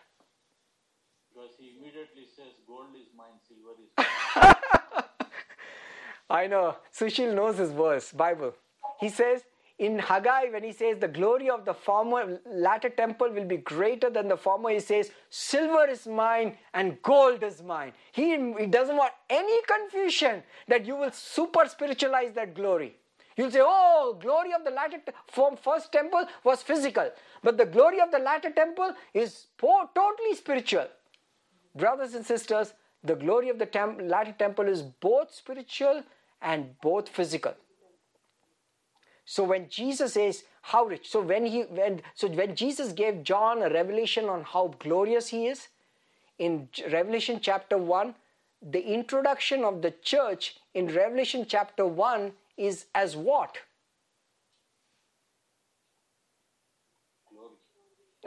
Just throw it out there, huh? no, no, somebody can go to Revelation chapter 1 and find out and tell me how is the church introduced in Revelation chapter 1? Golden lampstand. For the see the introduction. So when john sees jesus he's seeing the real resurrected jesus. When john sees the church he's seeing the real church. And jesus is introducing the church as what? Golden lamp. golden lampstand wow. Of all the imagery he can choose he chose what for the church? Gold and what? Light. That there is gold with them and there is light with them. And he walks in the midst of the lampstands. How? Because he is the center center lamp. He is the menorah. He is the center he is also the same material as you and i he is the center lamp which gives the light to all the other lampstands and he is in light and you are in light because all the lamps face the center lamp. So we look at him and we become like he is. He is perfect, you are perfect. He is clothed in gold, you are clothed in gold. He is full of light, therefore you are full of light. So the glory is both physical and spiritual. Yes or no? Yes. So the glory which you have given me, I have given them that they may be one. That means, let's put it in very contemporary language. Jesus says, Father, make them billionaires, just like you and I are billionaires, multi, multi billionaires, so that they can be one with us. because I, I, they cannot be poor and we are rich. You know, uh, in during the time of Obama, uh, Obama lived in a White House, correct? President Obama. But one of his half brothers lived in a hut in Kenya. you know that story? It is actually true. So that's because he is a he, because you know the U.S. presidency does not have power for him to just throw money to his brothers. It's not a monarchy, right? Just because he's a president, the half brother should also be a president, but not in the kingdom. If you live with the king and you are the king's son, you better be as as wealthy and as perfect as the king. Hallelujah. So the glory which you have given me, I have given them that they may be one as we are one. So let's look at this glory part of it. Jesus says, uh, when he talks about glory, he says, then uh, coming back to Matthew chapter 5, where is that verse about uh, uh do not take thought? Is it Matthew chapter 5? Somebody can find that out? Matthew chapter 6, okay? Matthew chapter 6. Okay, let's look at Matthew chapter 6. Uh, Matthew chapter 6, it says, verse 25. Therefore I say to you, do not worry about your life, what you will eat or what you will drink, nor about your body, what you will put on, or not about, uh, and uh, is not your life more than food and the body more than clothing? Is he talking spiritual or physical? Physical. Okay? And then he says, verse 26 Look at the birds of the air, for they neither sow nor reap nor gather into barns, yet your heavenly Father feeds them. Are you not of much much more value than they? Physical or spiritual? Physical. Okay. Which of you by worrying can add one cubit to his stature? Physical or spiritual? Physical. Okay. I didn't I didn't hear a, a unanimous physical out here. Is nobody has a problem with height? I mean, I, I, mean, I can I can do with some more height. Alkesh, what do you? What about you? That is exactly what I said, brother. I six feet if I have been worried. six feet. I can do with some more height. I, I can take six foot two. I'll take that. But I, I cannot worry about it because Jesus said, Which of you by worrying can add one cubit to his stature? Physical, spiritual? Physical. Okay. I think I see a lot of contentment with people's height in this life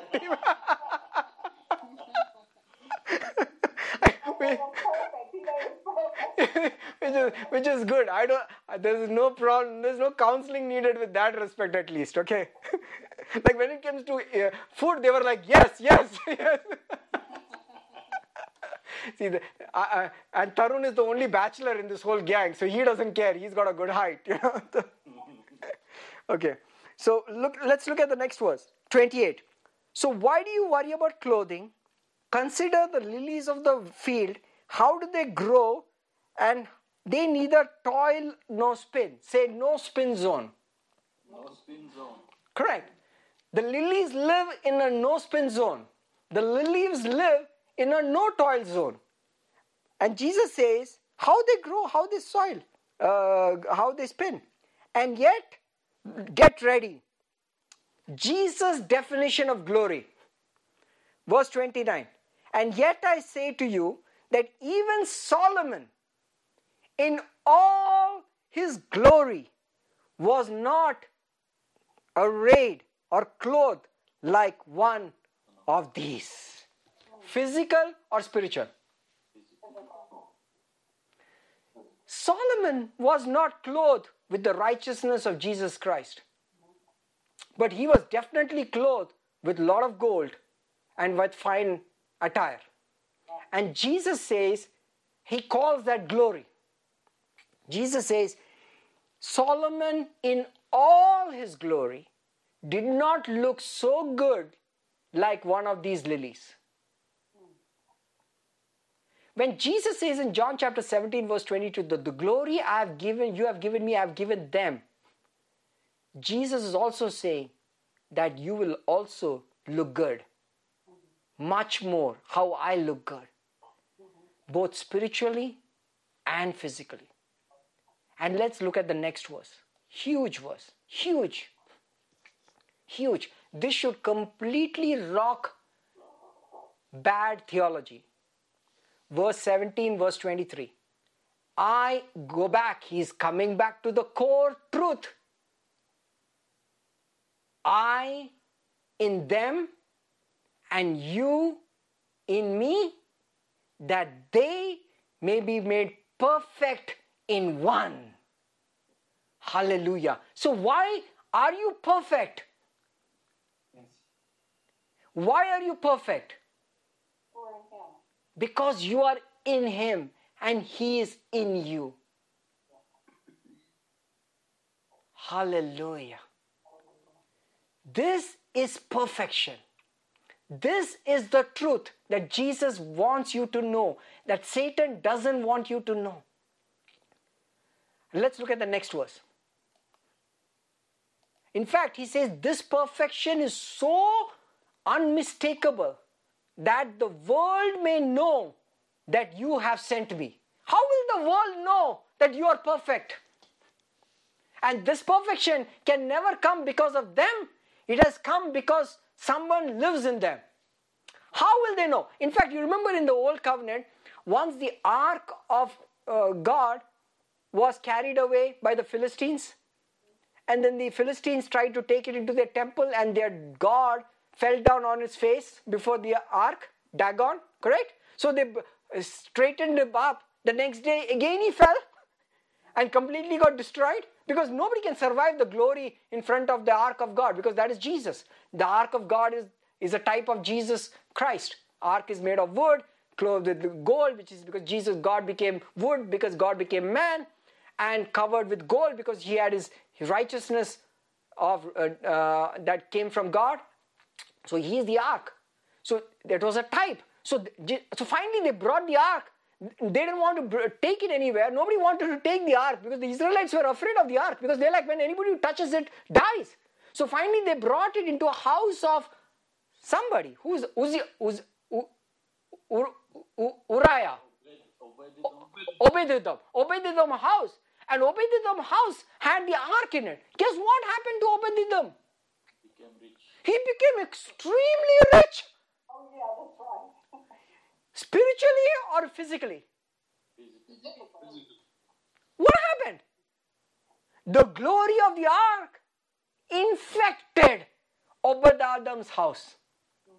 And that's an ark of wooden furniture.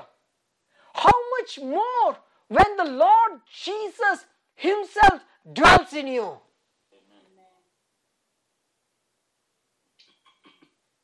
In fact, all of Israel knew what happened to Obadiah. And they knew what, what, what did they know? Come on, guys. What did they know? That he was prosperous. Even the king heard it. Co- Correct. What did they know? That the ark is in his house. The ark is in his house, and Obed-Edom has become prosperous. This is exactly what Jesus is saying in 17 verse 23. All the world will know that I live in them. Now, let me tell you a question. How will the world know that Jesus lives in us? Spiritually or physically? the world has no clue about spirit. So when they see that you are walking in divine health, they see that viruses cannot touch you. They see that viruses attack you, but you are healed. They see that you are supernaturally prosperous. That they see, they will hunt out the God in you. They will say, Come and lay your hands on me. In fact, the, the report of this word of truth, the word of righteousness in the early church went so much in Acts chapter 5, if I'm th- mis- not mistaken. He said, after Ananias and Sapphira died, they were not even Christians. They were um, believer, they were people who were masquerading as believers trying to join into the club. This new club that was in Jerusalem because they wanted to benefit from this supernatural power in this church. And the Holy Spirit killed them. Why? Why? Because they are unclean in a most holy place. You see, the same uncleanness that kept you from the holy place, now the same judgments protects you from the world. See, now Satan cannot enter the most holy place, and that's you. In fact, the Bible says, go back quickly, quickly, quickly. Acts chapter 4. I want to show you how supernatural it is. And we are entering a time in the church when the church is going to be esteemed very highly. Very highly. Why? Because they're going to be afraid of the church. Acts chapter uh, Acts chapter 5. Verse 10 is talking about Sapphira.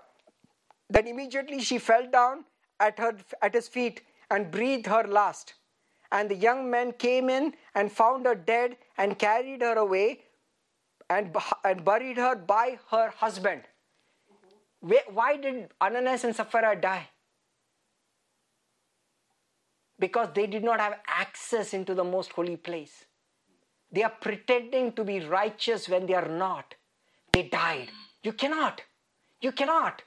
See, if they, if they had not said they are righteous and part of the church, they would have no problems because the Bible, the Holy Spirit will convict them of sin and show them Jesus, correct? But what did they do? They are pretending to be righteous when they are not. And the Holy Spirit said, No, this is holy place. Remember, they are the church is a place of sanctification. Means what? Separation. No unclean thing can enter this place. Unclean in what sense? In values or in uh, nature? nature? Nature, intrinsic nature. You are born from above. Guess what happened? Verse 11. Can somebody read that?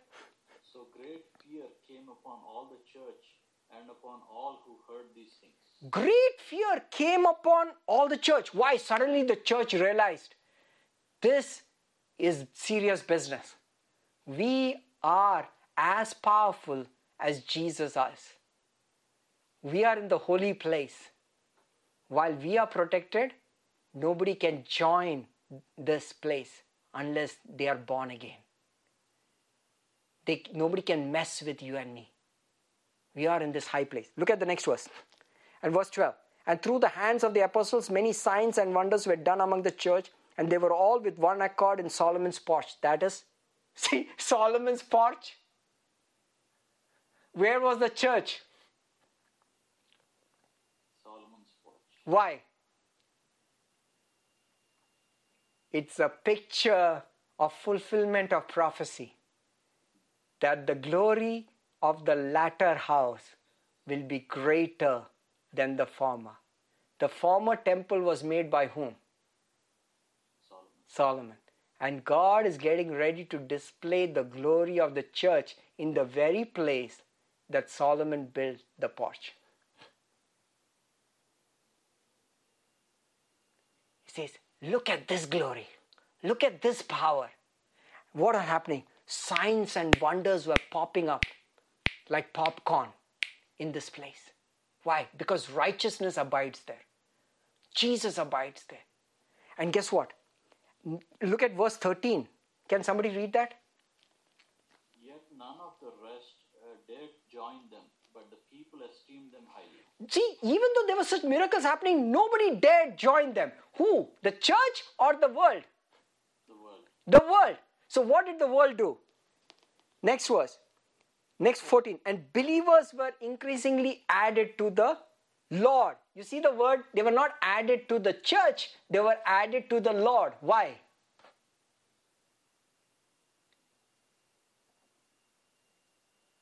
Where is the church? In the Lord. In the Lord. You certainly see the revelation of inness that shows up. They were not added to Solomon's porch, they were not added to the church in Jerusalem, they were all added to what? To the Lord. They are in Jesus. They are in Jesus. And guess what? And they brought the sick into the street. That means these unbelievers brought the sick into the street and laid them on the beds and, and couches, that at least the shadow of Peter passing by might fall on some of them.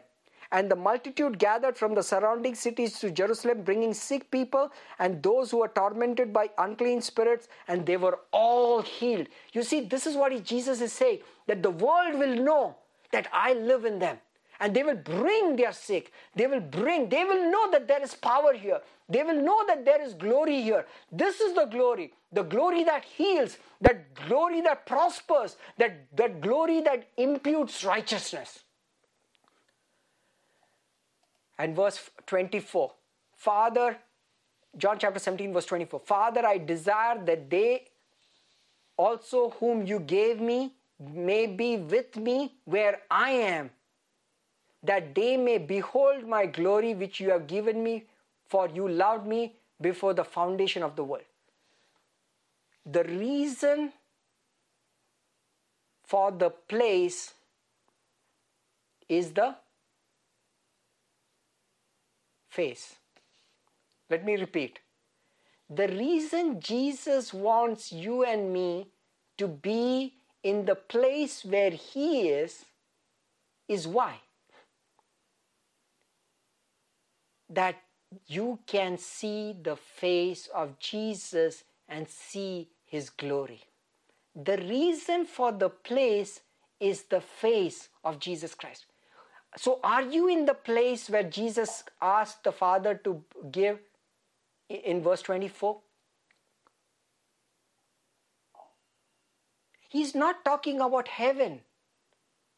He's not talking about the physical heaven. He's talking about the place that you are in Christ Jesus. He said, Father, I desire that they also, whom you gave me, may be with me where I am. So, where are you right now?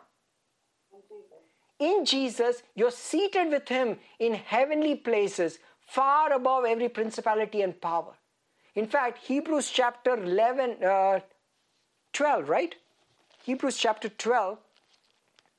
Hebrews chapter 12. Okay, let's go there. Hebrews chapter 12.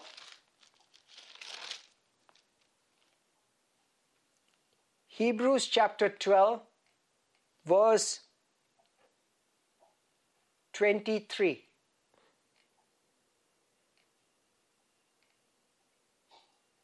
Hebrews chapter 12, verse 22. Okay. But you have come to Mount Zion and the city of the living. You say you have come or are you're going to go? You have come. So you, but you have come to Mount Zion and to the city of the living God. Look at all the description of your place. You have come to Mount Zion, number one, to the city of the living God. That's where God lives the heavenly Jerusalem, that's the name of the place, to a place where there is an innumerable company of angels, that means angels are always around you. Look, to the general assembly, it's called a general assembly because you are not alone there. Each one of you are in that place. It's called the general assembly.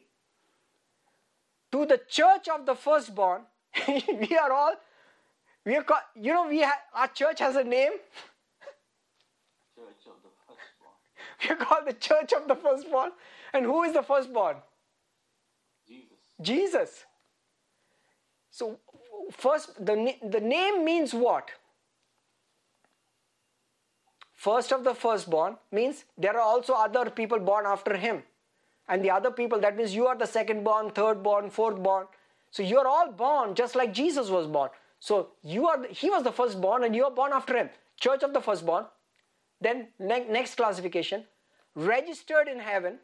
So you have a registration. I know people are praying for green cards and H1B visas and all that. Guys, you all are registered Amen. in heaven. If you're registered in heaven, what, who cares what's out here? Because everything belongs to you. Correct? Say registered in heaven. Correct. Okay. To God. You have come to God. the judge of all. So, will you go to the judge of all in fear or fearlessness? Because now you have his righteousness, you have no fear. In fact, that was the prophecy that came to Zechariah, uh, John's uh, father. He says that we, having been delivered from our enemies, will serve God, number one, without fear, in holiness and righteousness all the days of our life. Look at the qualities. We are like stuck at the cross. Zechariah is saying, Look at what's happening. God is getting ready to not only deliver you out of death, but He is going to allow you to privilege you to serve God without fear in holiness, that means separated from evil one, and in righteousness, that means never unrighteous. How long? All the days of our life. And this is what he says to God, the judge of all, and look at the verse to the spirits of just men made going to be made perfect being made perfect or made perfect so whose spirits are these talking about spirits of just men made perfect Us. us us believers. So your spirit is made perfect. You were made perfect. See there was no scope to improve. So it's not like you are growing in perfection. So I'm going to close with this uh, saying.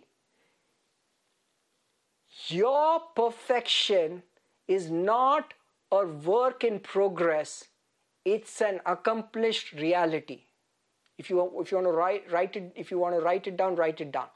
Your perfection is not not this. If you can write it down and internalize it, internalize it. If the, this is the truth. This is the truth.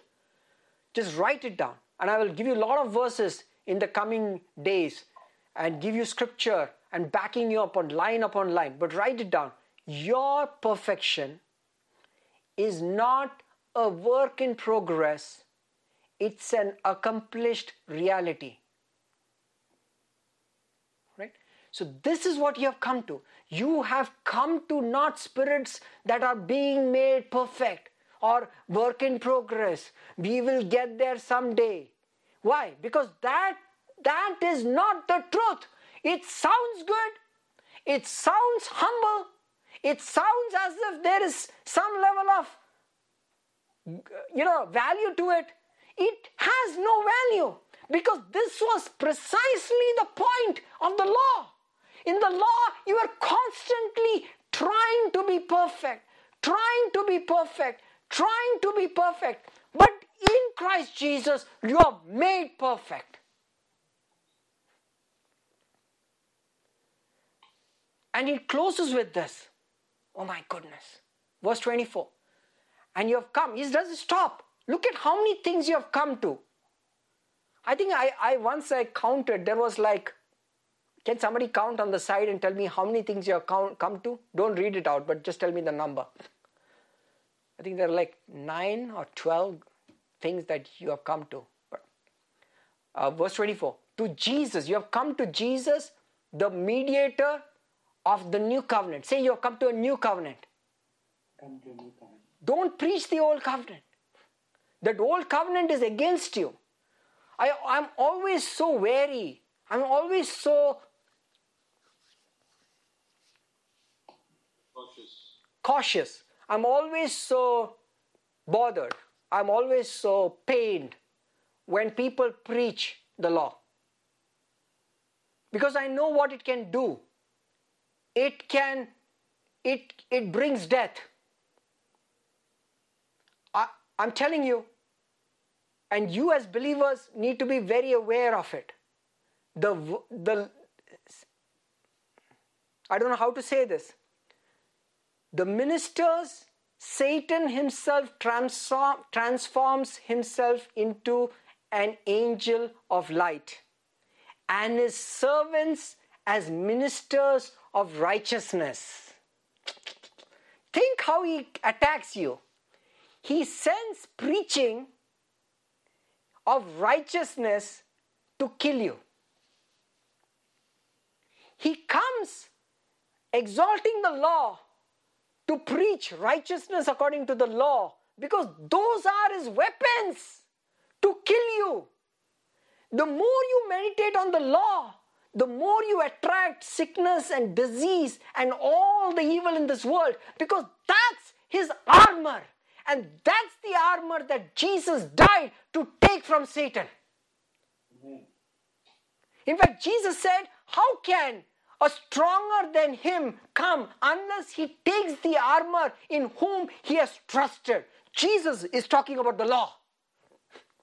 He came and took Satan's armor. You know, when J- David killed Goliath, the one thing that he displayed to all of Israel was the head of Goliath. But the armor of Goliath, he hid it in his tent. Why?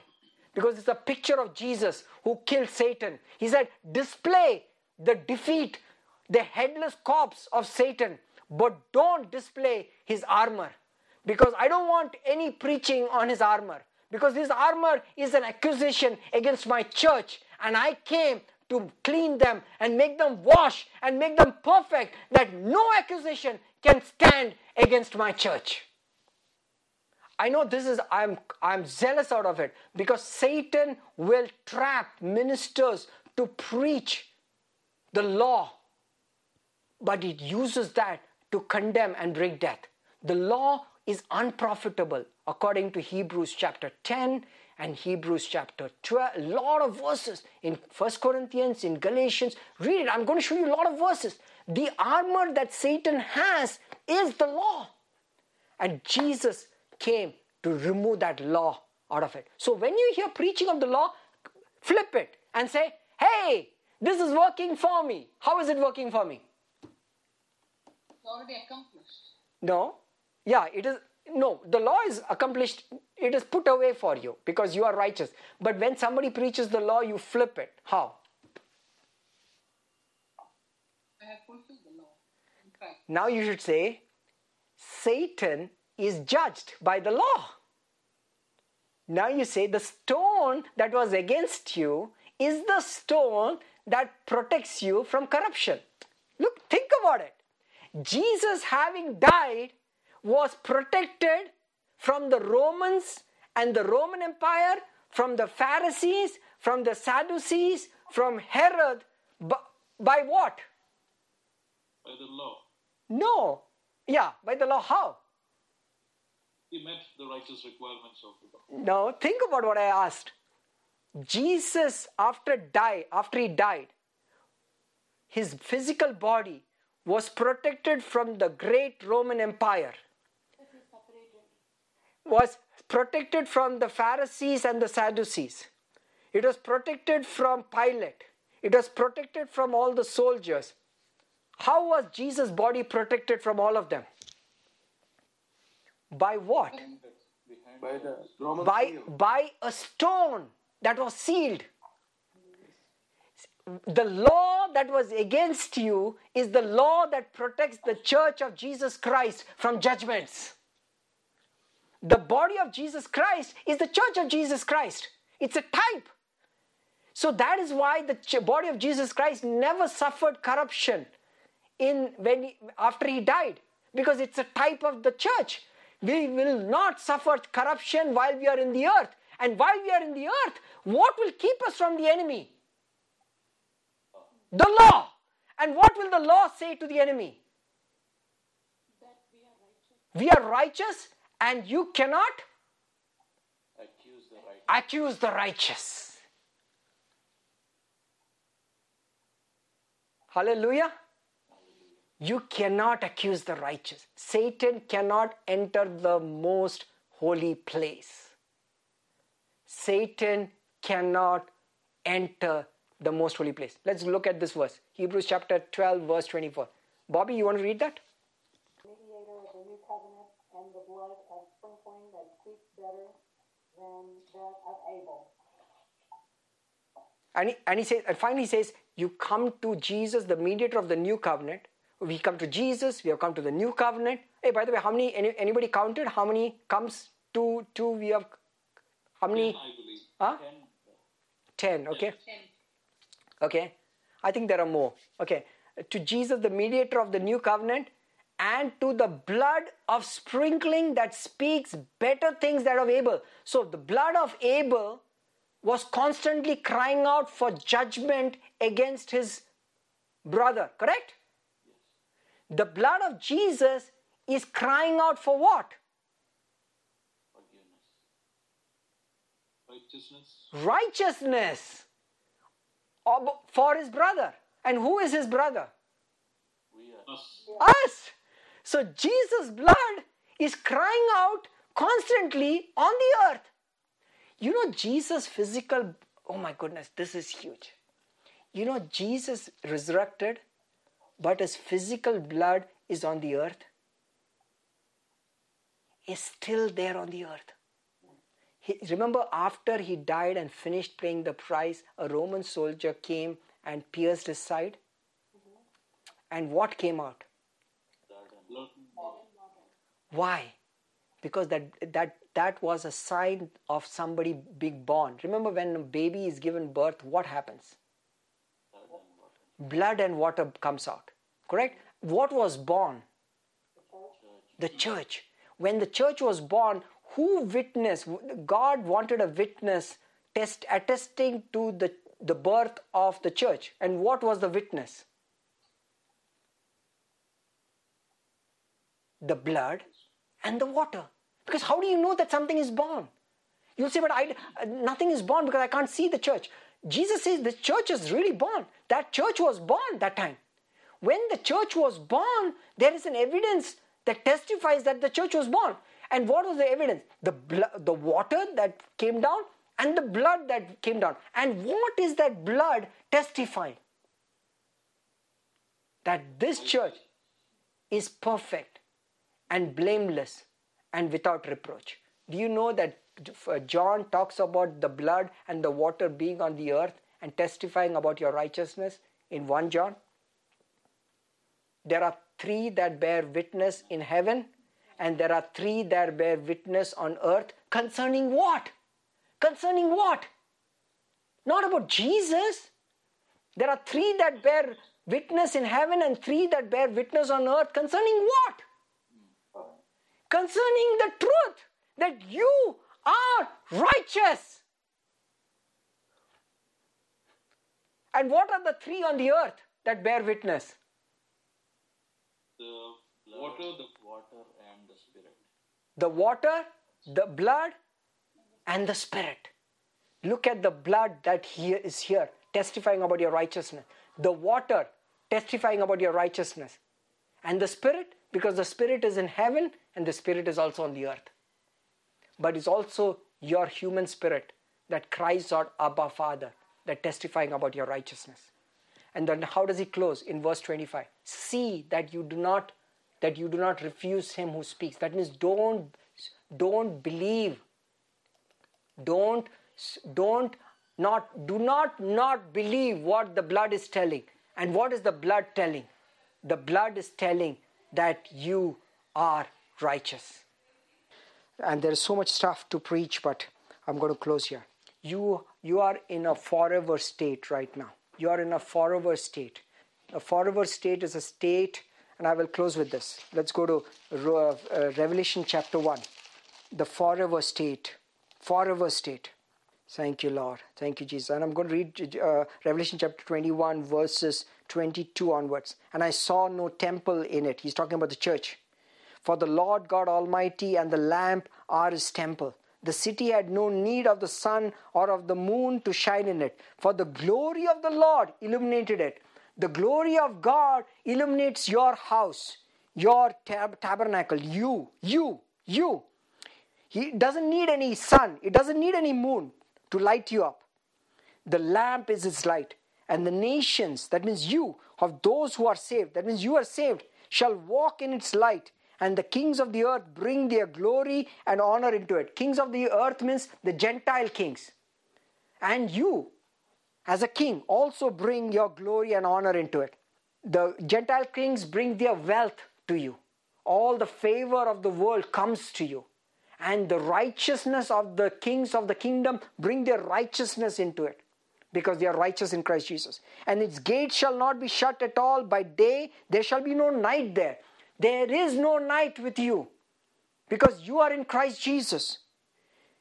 But look at verse 27, Revelation chapter 21, verse 27. They sh- there shall by no means, say no means, enter anything that defiles. Satan cannot enter this place or cause any abomination or a lie, but only those who are written in the Lamb's book of life. Oh, hallelujah. Hallelujah. Hallelujah. And then finally, Jesus finishes Revelation. He talks about this church. He's talking about you and me. And then finally, he tells John, verse chapter 22, verse 6. He says, And he said to me, These words are faithful and true. What I preach today through the word of God, what the Holy Spirit is telling you, these words are not fables. These words are faithful and true. When I tell you, I'm telling the Holy Spirit tells you that you are righteous in me. I am perfect, that you are without any fault. You have no deceit. You these are true words. He says, And the Lord God of the holy prophets sent his angel to show his servants the things which must shortly take place. Look at verse, what he says. Hallelujah. Hallelujah. Hallelujah. Behold, I'm coming quickly. Blessed is he who keeps the words of the prophecy of this book. What is the prophecy of the book of Revelation? That you are a golden lampstand. You are perfect. And then he says in verse 10, everybody read that verse 10. Uh, Revelation chapter 22, verse 10 and 11. And he said to me, Do not seal the words of the prophecy of this book, for the time is at hand. Do not seal. He told Daniel, seal the words of the book. But to you and me, the Holy Spirit says, don't seal these words. Don't stop meditating on it. Don't stop believing it. Don't stop talking about it. Don't seal this. Me- believe it. Don't preach about it. Don't hold it back. Don't seal the words. Let everybody know this truth that you are perfect in me, that your righteousness is complete. Your perfection is not a work in progress, it's an accomplished reality. You, my righteousness is your glory. Believe it. And then what he says, your forever state. See, everybody says, everybody say, the forever state. The forever state. I am in a forever state, I am in a forever state. A forever state of righteousness. Nothing can shake me, Nothing can move me. My actions cannot remove me. My lack of actions cannot hurt me. For I. For I am in Christ Jesus. His righteousness is my righteousness. His righteousness is my righteousness. His glory is my glory. I am without fault and without reproach before the throne of God. I receive the word of righteousness. I believe it. I believe His blood, which speaks better things than the blood of Abel. Than the, blood of Abel. Therefore, the earth will bear fruit. the earth will bear fruit. My life will bear fruit My life will bear fruit. for this word of righteousness this word of The word of righteousness will sprout and bring forth fruit. Now, this is true. This is powerful. Because this word of righteousness has now fallen on understanding ha- hearts, the Lord says, You have become good ground to produce what the word is designed to produce. And this word is designed to produce miracles, signs, wonders, and prosperity. Hallelujah. See, unless you receive it and believe it, it will not produce what the seed has been designed to produce. It's not your job to produce that. It's not your job to bring that forth. That's the job of the seed. Your job is to receive with meekness the implanted word of righteousness. And today, my brothers and sisters, you have received it. Now let's read the forever state in Revelation chapter 22, verse 11. Get ready, get ready, get ready. He who is unjust, let him be unjust still. He who is filthy, let him be filthy still. He who is righteous, let him be righteous still. And he who is holy, let him be holy still. What does it what is he saying? He's saying if you are unjust, you can never become justified apart from Christ Jesus. You can do whatever you want, you can follow 10 principles, read a thousand books, follow all kinds of gurus, go to a mountain, go to a hill, you will remain unjust. If you are filthy, you can never change your filthy state because apart from Christ Jesus, you cannot ever become righteous. Give up, is he saying, on your flesh. Your flesh has no value. Counted rubbish. No recycle bin in your life. Now get ready for the best part. He who is righteous, let him be righteous still. This is coming from the throne room of God. God is declaring if you are born righteous, you will stay righteous. If you're born holy, you will stay holy. Hallelujah. He says, it has nothing to do with what you do. I have said it and it will be so. Hallelujah. If you are holy, you will stay holy. If you are righteous, you will stay righteous. And then verse 12 Behold, I am coming quickly, and my reward is with me to give everyone according to his work. He's talking about good works that because of your righteousness that you produce fruit. Hallelujah. I am the Alpha and Omega, the beginning and the end, the first and the last. He says, I am I am in your I am I, I am I am there when you were born. I am there at at the end. And I am telling you, it's a done deal. Say it's a done deal. Let me ask you a question. If you are building a house and you are an architect, you made a perfect house. And this is what God did. He made a perfect plan. He made a perfect architecture and he started building the house. Correct? His plan is perfect, his architecture is perfect, he started building. He made you. Correct? When will you say the house is finished? When will you say the house is finished, ready to occupy? When the architect says so. No.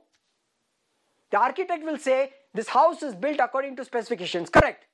But who will say that this house is ready to occupy? The inspector. The inspector. What will the inspector do? He will go in and check, and what will he check? Made according to He will say, What is the architect's plan? Is this made exactly according to plan? Correct? So when the ar- um, inspector says, Yes, it's made according to plan, he's ready to occupy. Now is the house ready to occupy? Correct. That's what Jesus is saying here. He's says, I'm the Alpha and Omega. That means I'm the architect and the inspector. I'm the first and the last. I am telling you it's a done deal. I am saying you that you have not messed up because you do not know your future, but the inspector knows. He says, I am there at the end, I've gone ahead, and I'm telling you, you are righteous still. You are holy still. And guess what? Therefore, you rejoice right now and believe the forever state that God has called you. He's saying, I am the end. I am telling you, the house is ready to occupy. Hallelujah.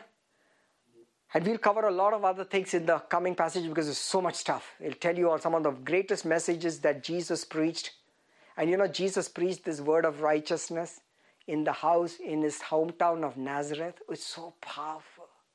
He, you know, I, this is such a beautiful thing. And in one of the gospel, it just said Jesus preached in the synagogue in Nazareth and he could do no mighty work there and just finishes. Two gospels just put three verses about that thing.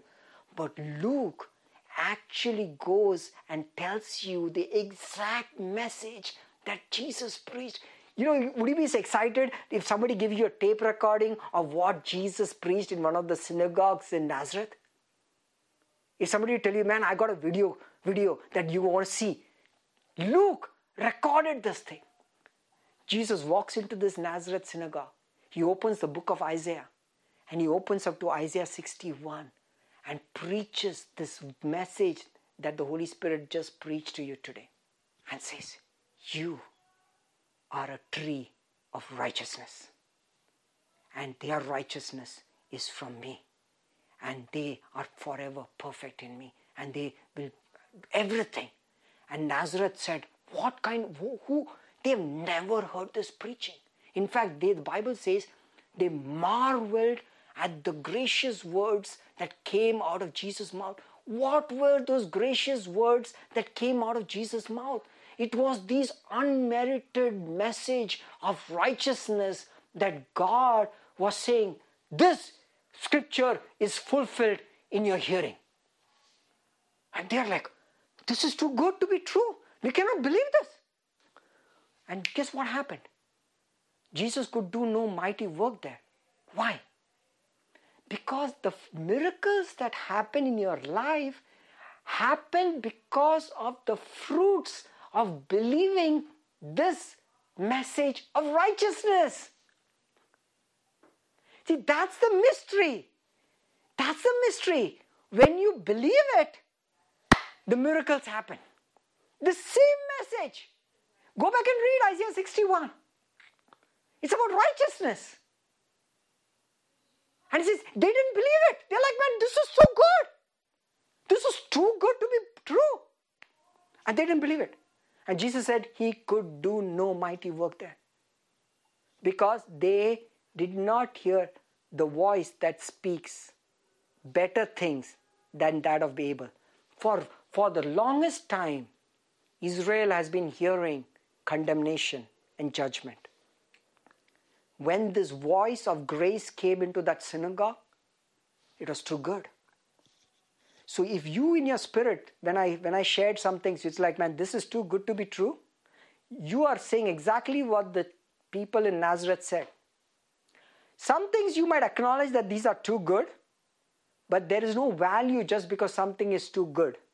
You need to believe that it is true. That is why Jesus said in Revelation chapter 21 and 22, Write to my church that these words are just not good words to you know feel good about it. Believe this is faithful and true. It is true. it is a serious thing. It's not just like feel good. It's a Saturday evening. Anil is preaching a feel good message. No, this is the gospel. This is the word that if you don't believe, Satan has access to you. He says, This is the word that will keep them from the evil one in this world. Sanctify them by this truth. And that's why I want you to get this understanding of this truth. What is the truth? His righteousness, my glory. Hallelujah. I, am feeling I'm feeling led to share one more passage. Can I? Can I, guys? Can I share one more passage? Because I, you know, this is powerful. This word of righteousness is so powerful that Job chapter 33, and you should read this. Job chapter 33. He's talking about a man who is close to death. Job chapter 33, verses 19. A man is also chastened with pain on his bed, and with strong pain in many of his bones, so that his life abhors death, and his soul succulent food. His flesh wastes away from sight, and his bones stick out, which once were not seen. That means this guy is in a bad state. Say bad state. He is very close to death. It almost looks like a cancer victim to me. Yes, his soul draws near the pit and his life to the executioners. That means he's getting ready to be killed by Satan and his kingdom. Then suddenly, God is speaking from heaven. If there's a messenger for him, somebody tell him. A mediator, one among a thousand, to show man whose uprightness? Look at the word H. If you can send, send a message to that man, He sent a message. The guy is at his death. He's almost about to die. Can somebody send a message to him and tell him what? How bad he is?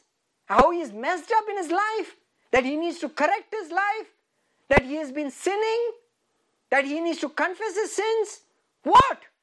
To show man Jesus' righteousness. Then what will happen? Then he is gracious to him, then Jesus is gracious to him and will say, Deliver him from the pit. I have found a ransom. Who is the ransom? Jesus. Jesus. Jesus' righteousness is your ransom. And guess what will happen? The moment his flesh will be young like a child, he will return to the days of his youth. He shall pray to God and he will delight in him. He will see his face with joy. See the face of Jesus? H is capitalized. How do you see the righteousness of Jesus? You see his face with joy. For he restores man what? H is capitalized. Yes. Is this the Old Testament or New Testament? The Old Testament. Can you be healed from the gates of hell, from death, by knowing his righteousness? What is needed for this man when he's about to die? Tell the man about Jesus' righteousness. Somebody! Somebody send him a word and tell him that Jesus' righteousness is enough. Hallelujah. And after he is healed, not before, after is healed, look at what next verse. Then he looks at man, this man who was almost about to die, he looks at man and he says, I have sinned. See? Which came first? The healing or this confession of sin? Which came first? Revelation of Jesus' righteousness as a gift to him. That came first. Then came what? Right away. The miracle happened. Like Nazareth, the miracles would have popped up right away if they believed Jesus' righteousness as an acceptable gift that he had just preached, finishing. And third, then you would have brought repentance because you would have to say, Oh, you know what? I have sinned and perverted what was right and it did not profit me. That means I was following the ways of the world. And then what? He will redeem his soul from going down. His life shall see the light. You see the power of this word of righteousness of Jesus Christ. Say Jesus, his righteousness. Powerful. Powerful. It's sufficient for everything in your life. That is why Jesus said, John chapter 17 is not understood because it's not preached in all its raw power without trying to dilute it, but without trying to give, uh, uh, give caveats to that perfection, without trying to super spiritualize everything. It's real. The glory is real. The healing is real. The righteousness of Jesus is real, my brothers and sisters. His blood speaks better things on this earth for you.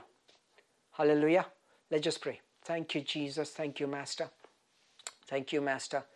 Umakara site ni kiri mashuto no kuresi kiri mashuto no karakala kara mashuto ni kiri sikira masatanake. Father, I pray for, thank you, Lord, for revealing your truth to my brothers and sisters. O Makara, even as you promised that your word will not return to you void and the earth will bring forth fruit and he and you are talking about the fruit of righteous the word of righteousness seed that is now sown into all these fields fertile good fields. Oh master that they their warfare is the warfare regarding staying steadfast in their conscience concerning their blamelessness report. Lord, Father, I pray where the enemy brings a, a, rep, a, report of reproach and blame, Lord, I pray, Lord, that they will have the armor of righteousness, the breastplate of righteousness, and the shield and the buckler of truth. The truth being, Lord, that they are righteous in you, that God finds no fault in them and God's and the Lord Jesus Christ's face towards them is a face of no condemnation. And just as you told the woman, says, Where are thine accusers? Lord, and she replied, There is none, Lord. And I pray that out of all this group, O Lord, that they will never hear the voice of an accuser in their life. That you can boldly say to the Father, Father, where are their accusers? And the Lord Father says, I have moved, removed their accusers far from them. No weapon formed against you shall prosper, and that weapon is an accusation. Every tongue, every tongue, every tongue, every tongue that rises up against you in judgment, judgment, judgment, tongue, judgment, voices in your head, in your spirit that accuses you on a regular basis that you, you are not you're filthy you're unjust you don't make it you need to get better. It's a lie says the lord.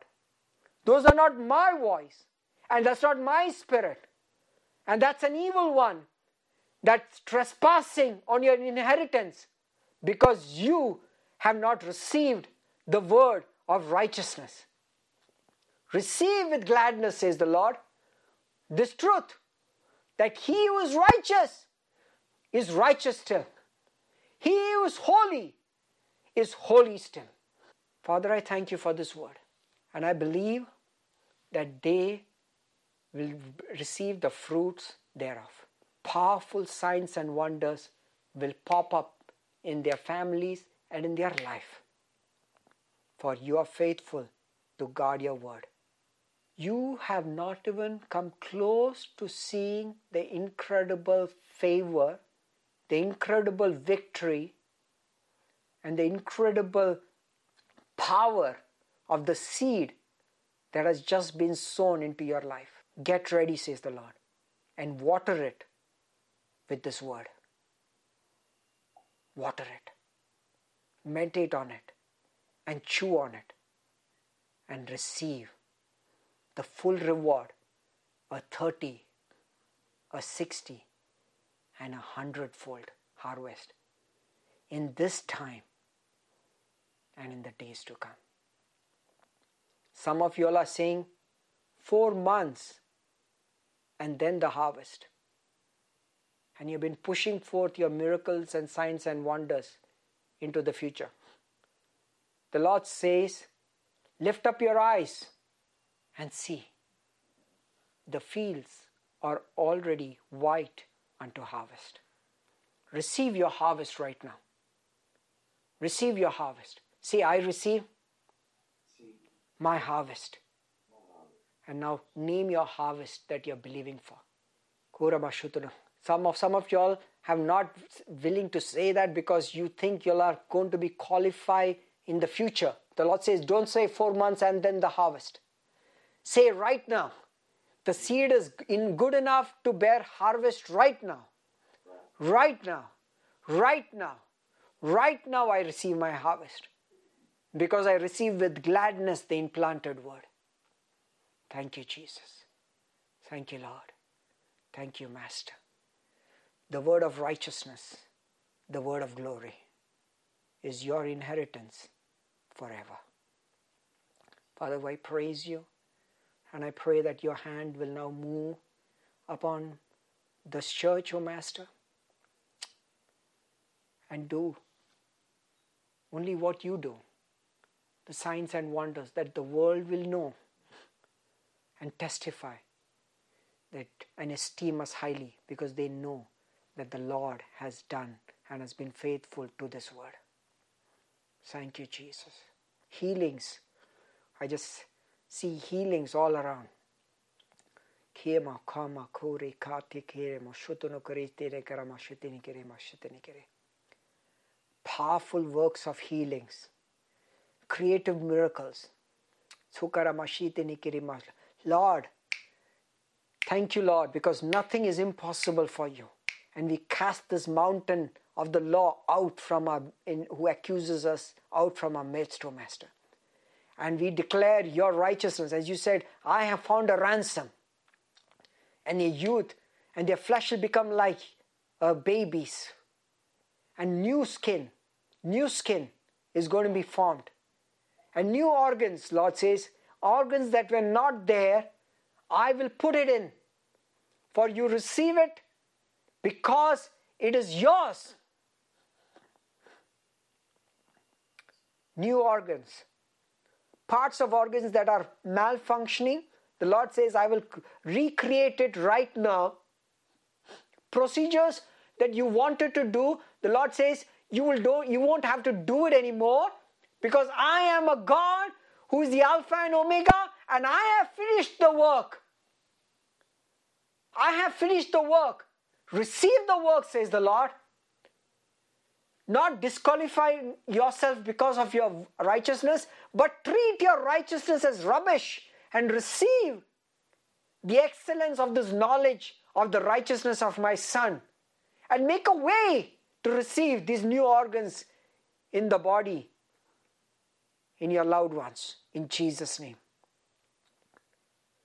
Remove the blame far from your soul, says the Lord.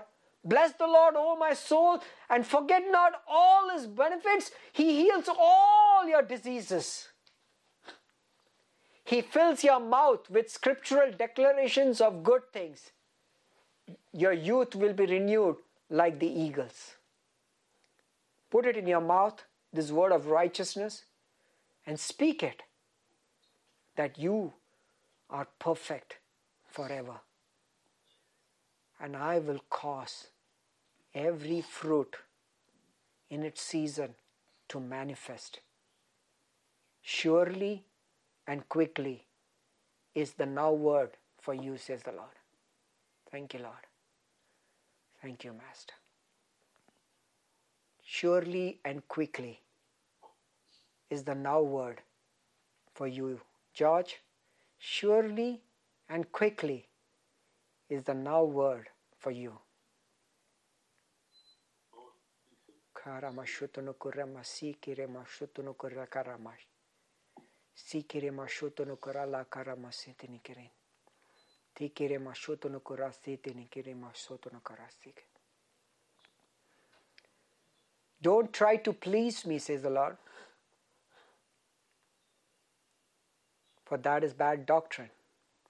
For I am already well pleased with you.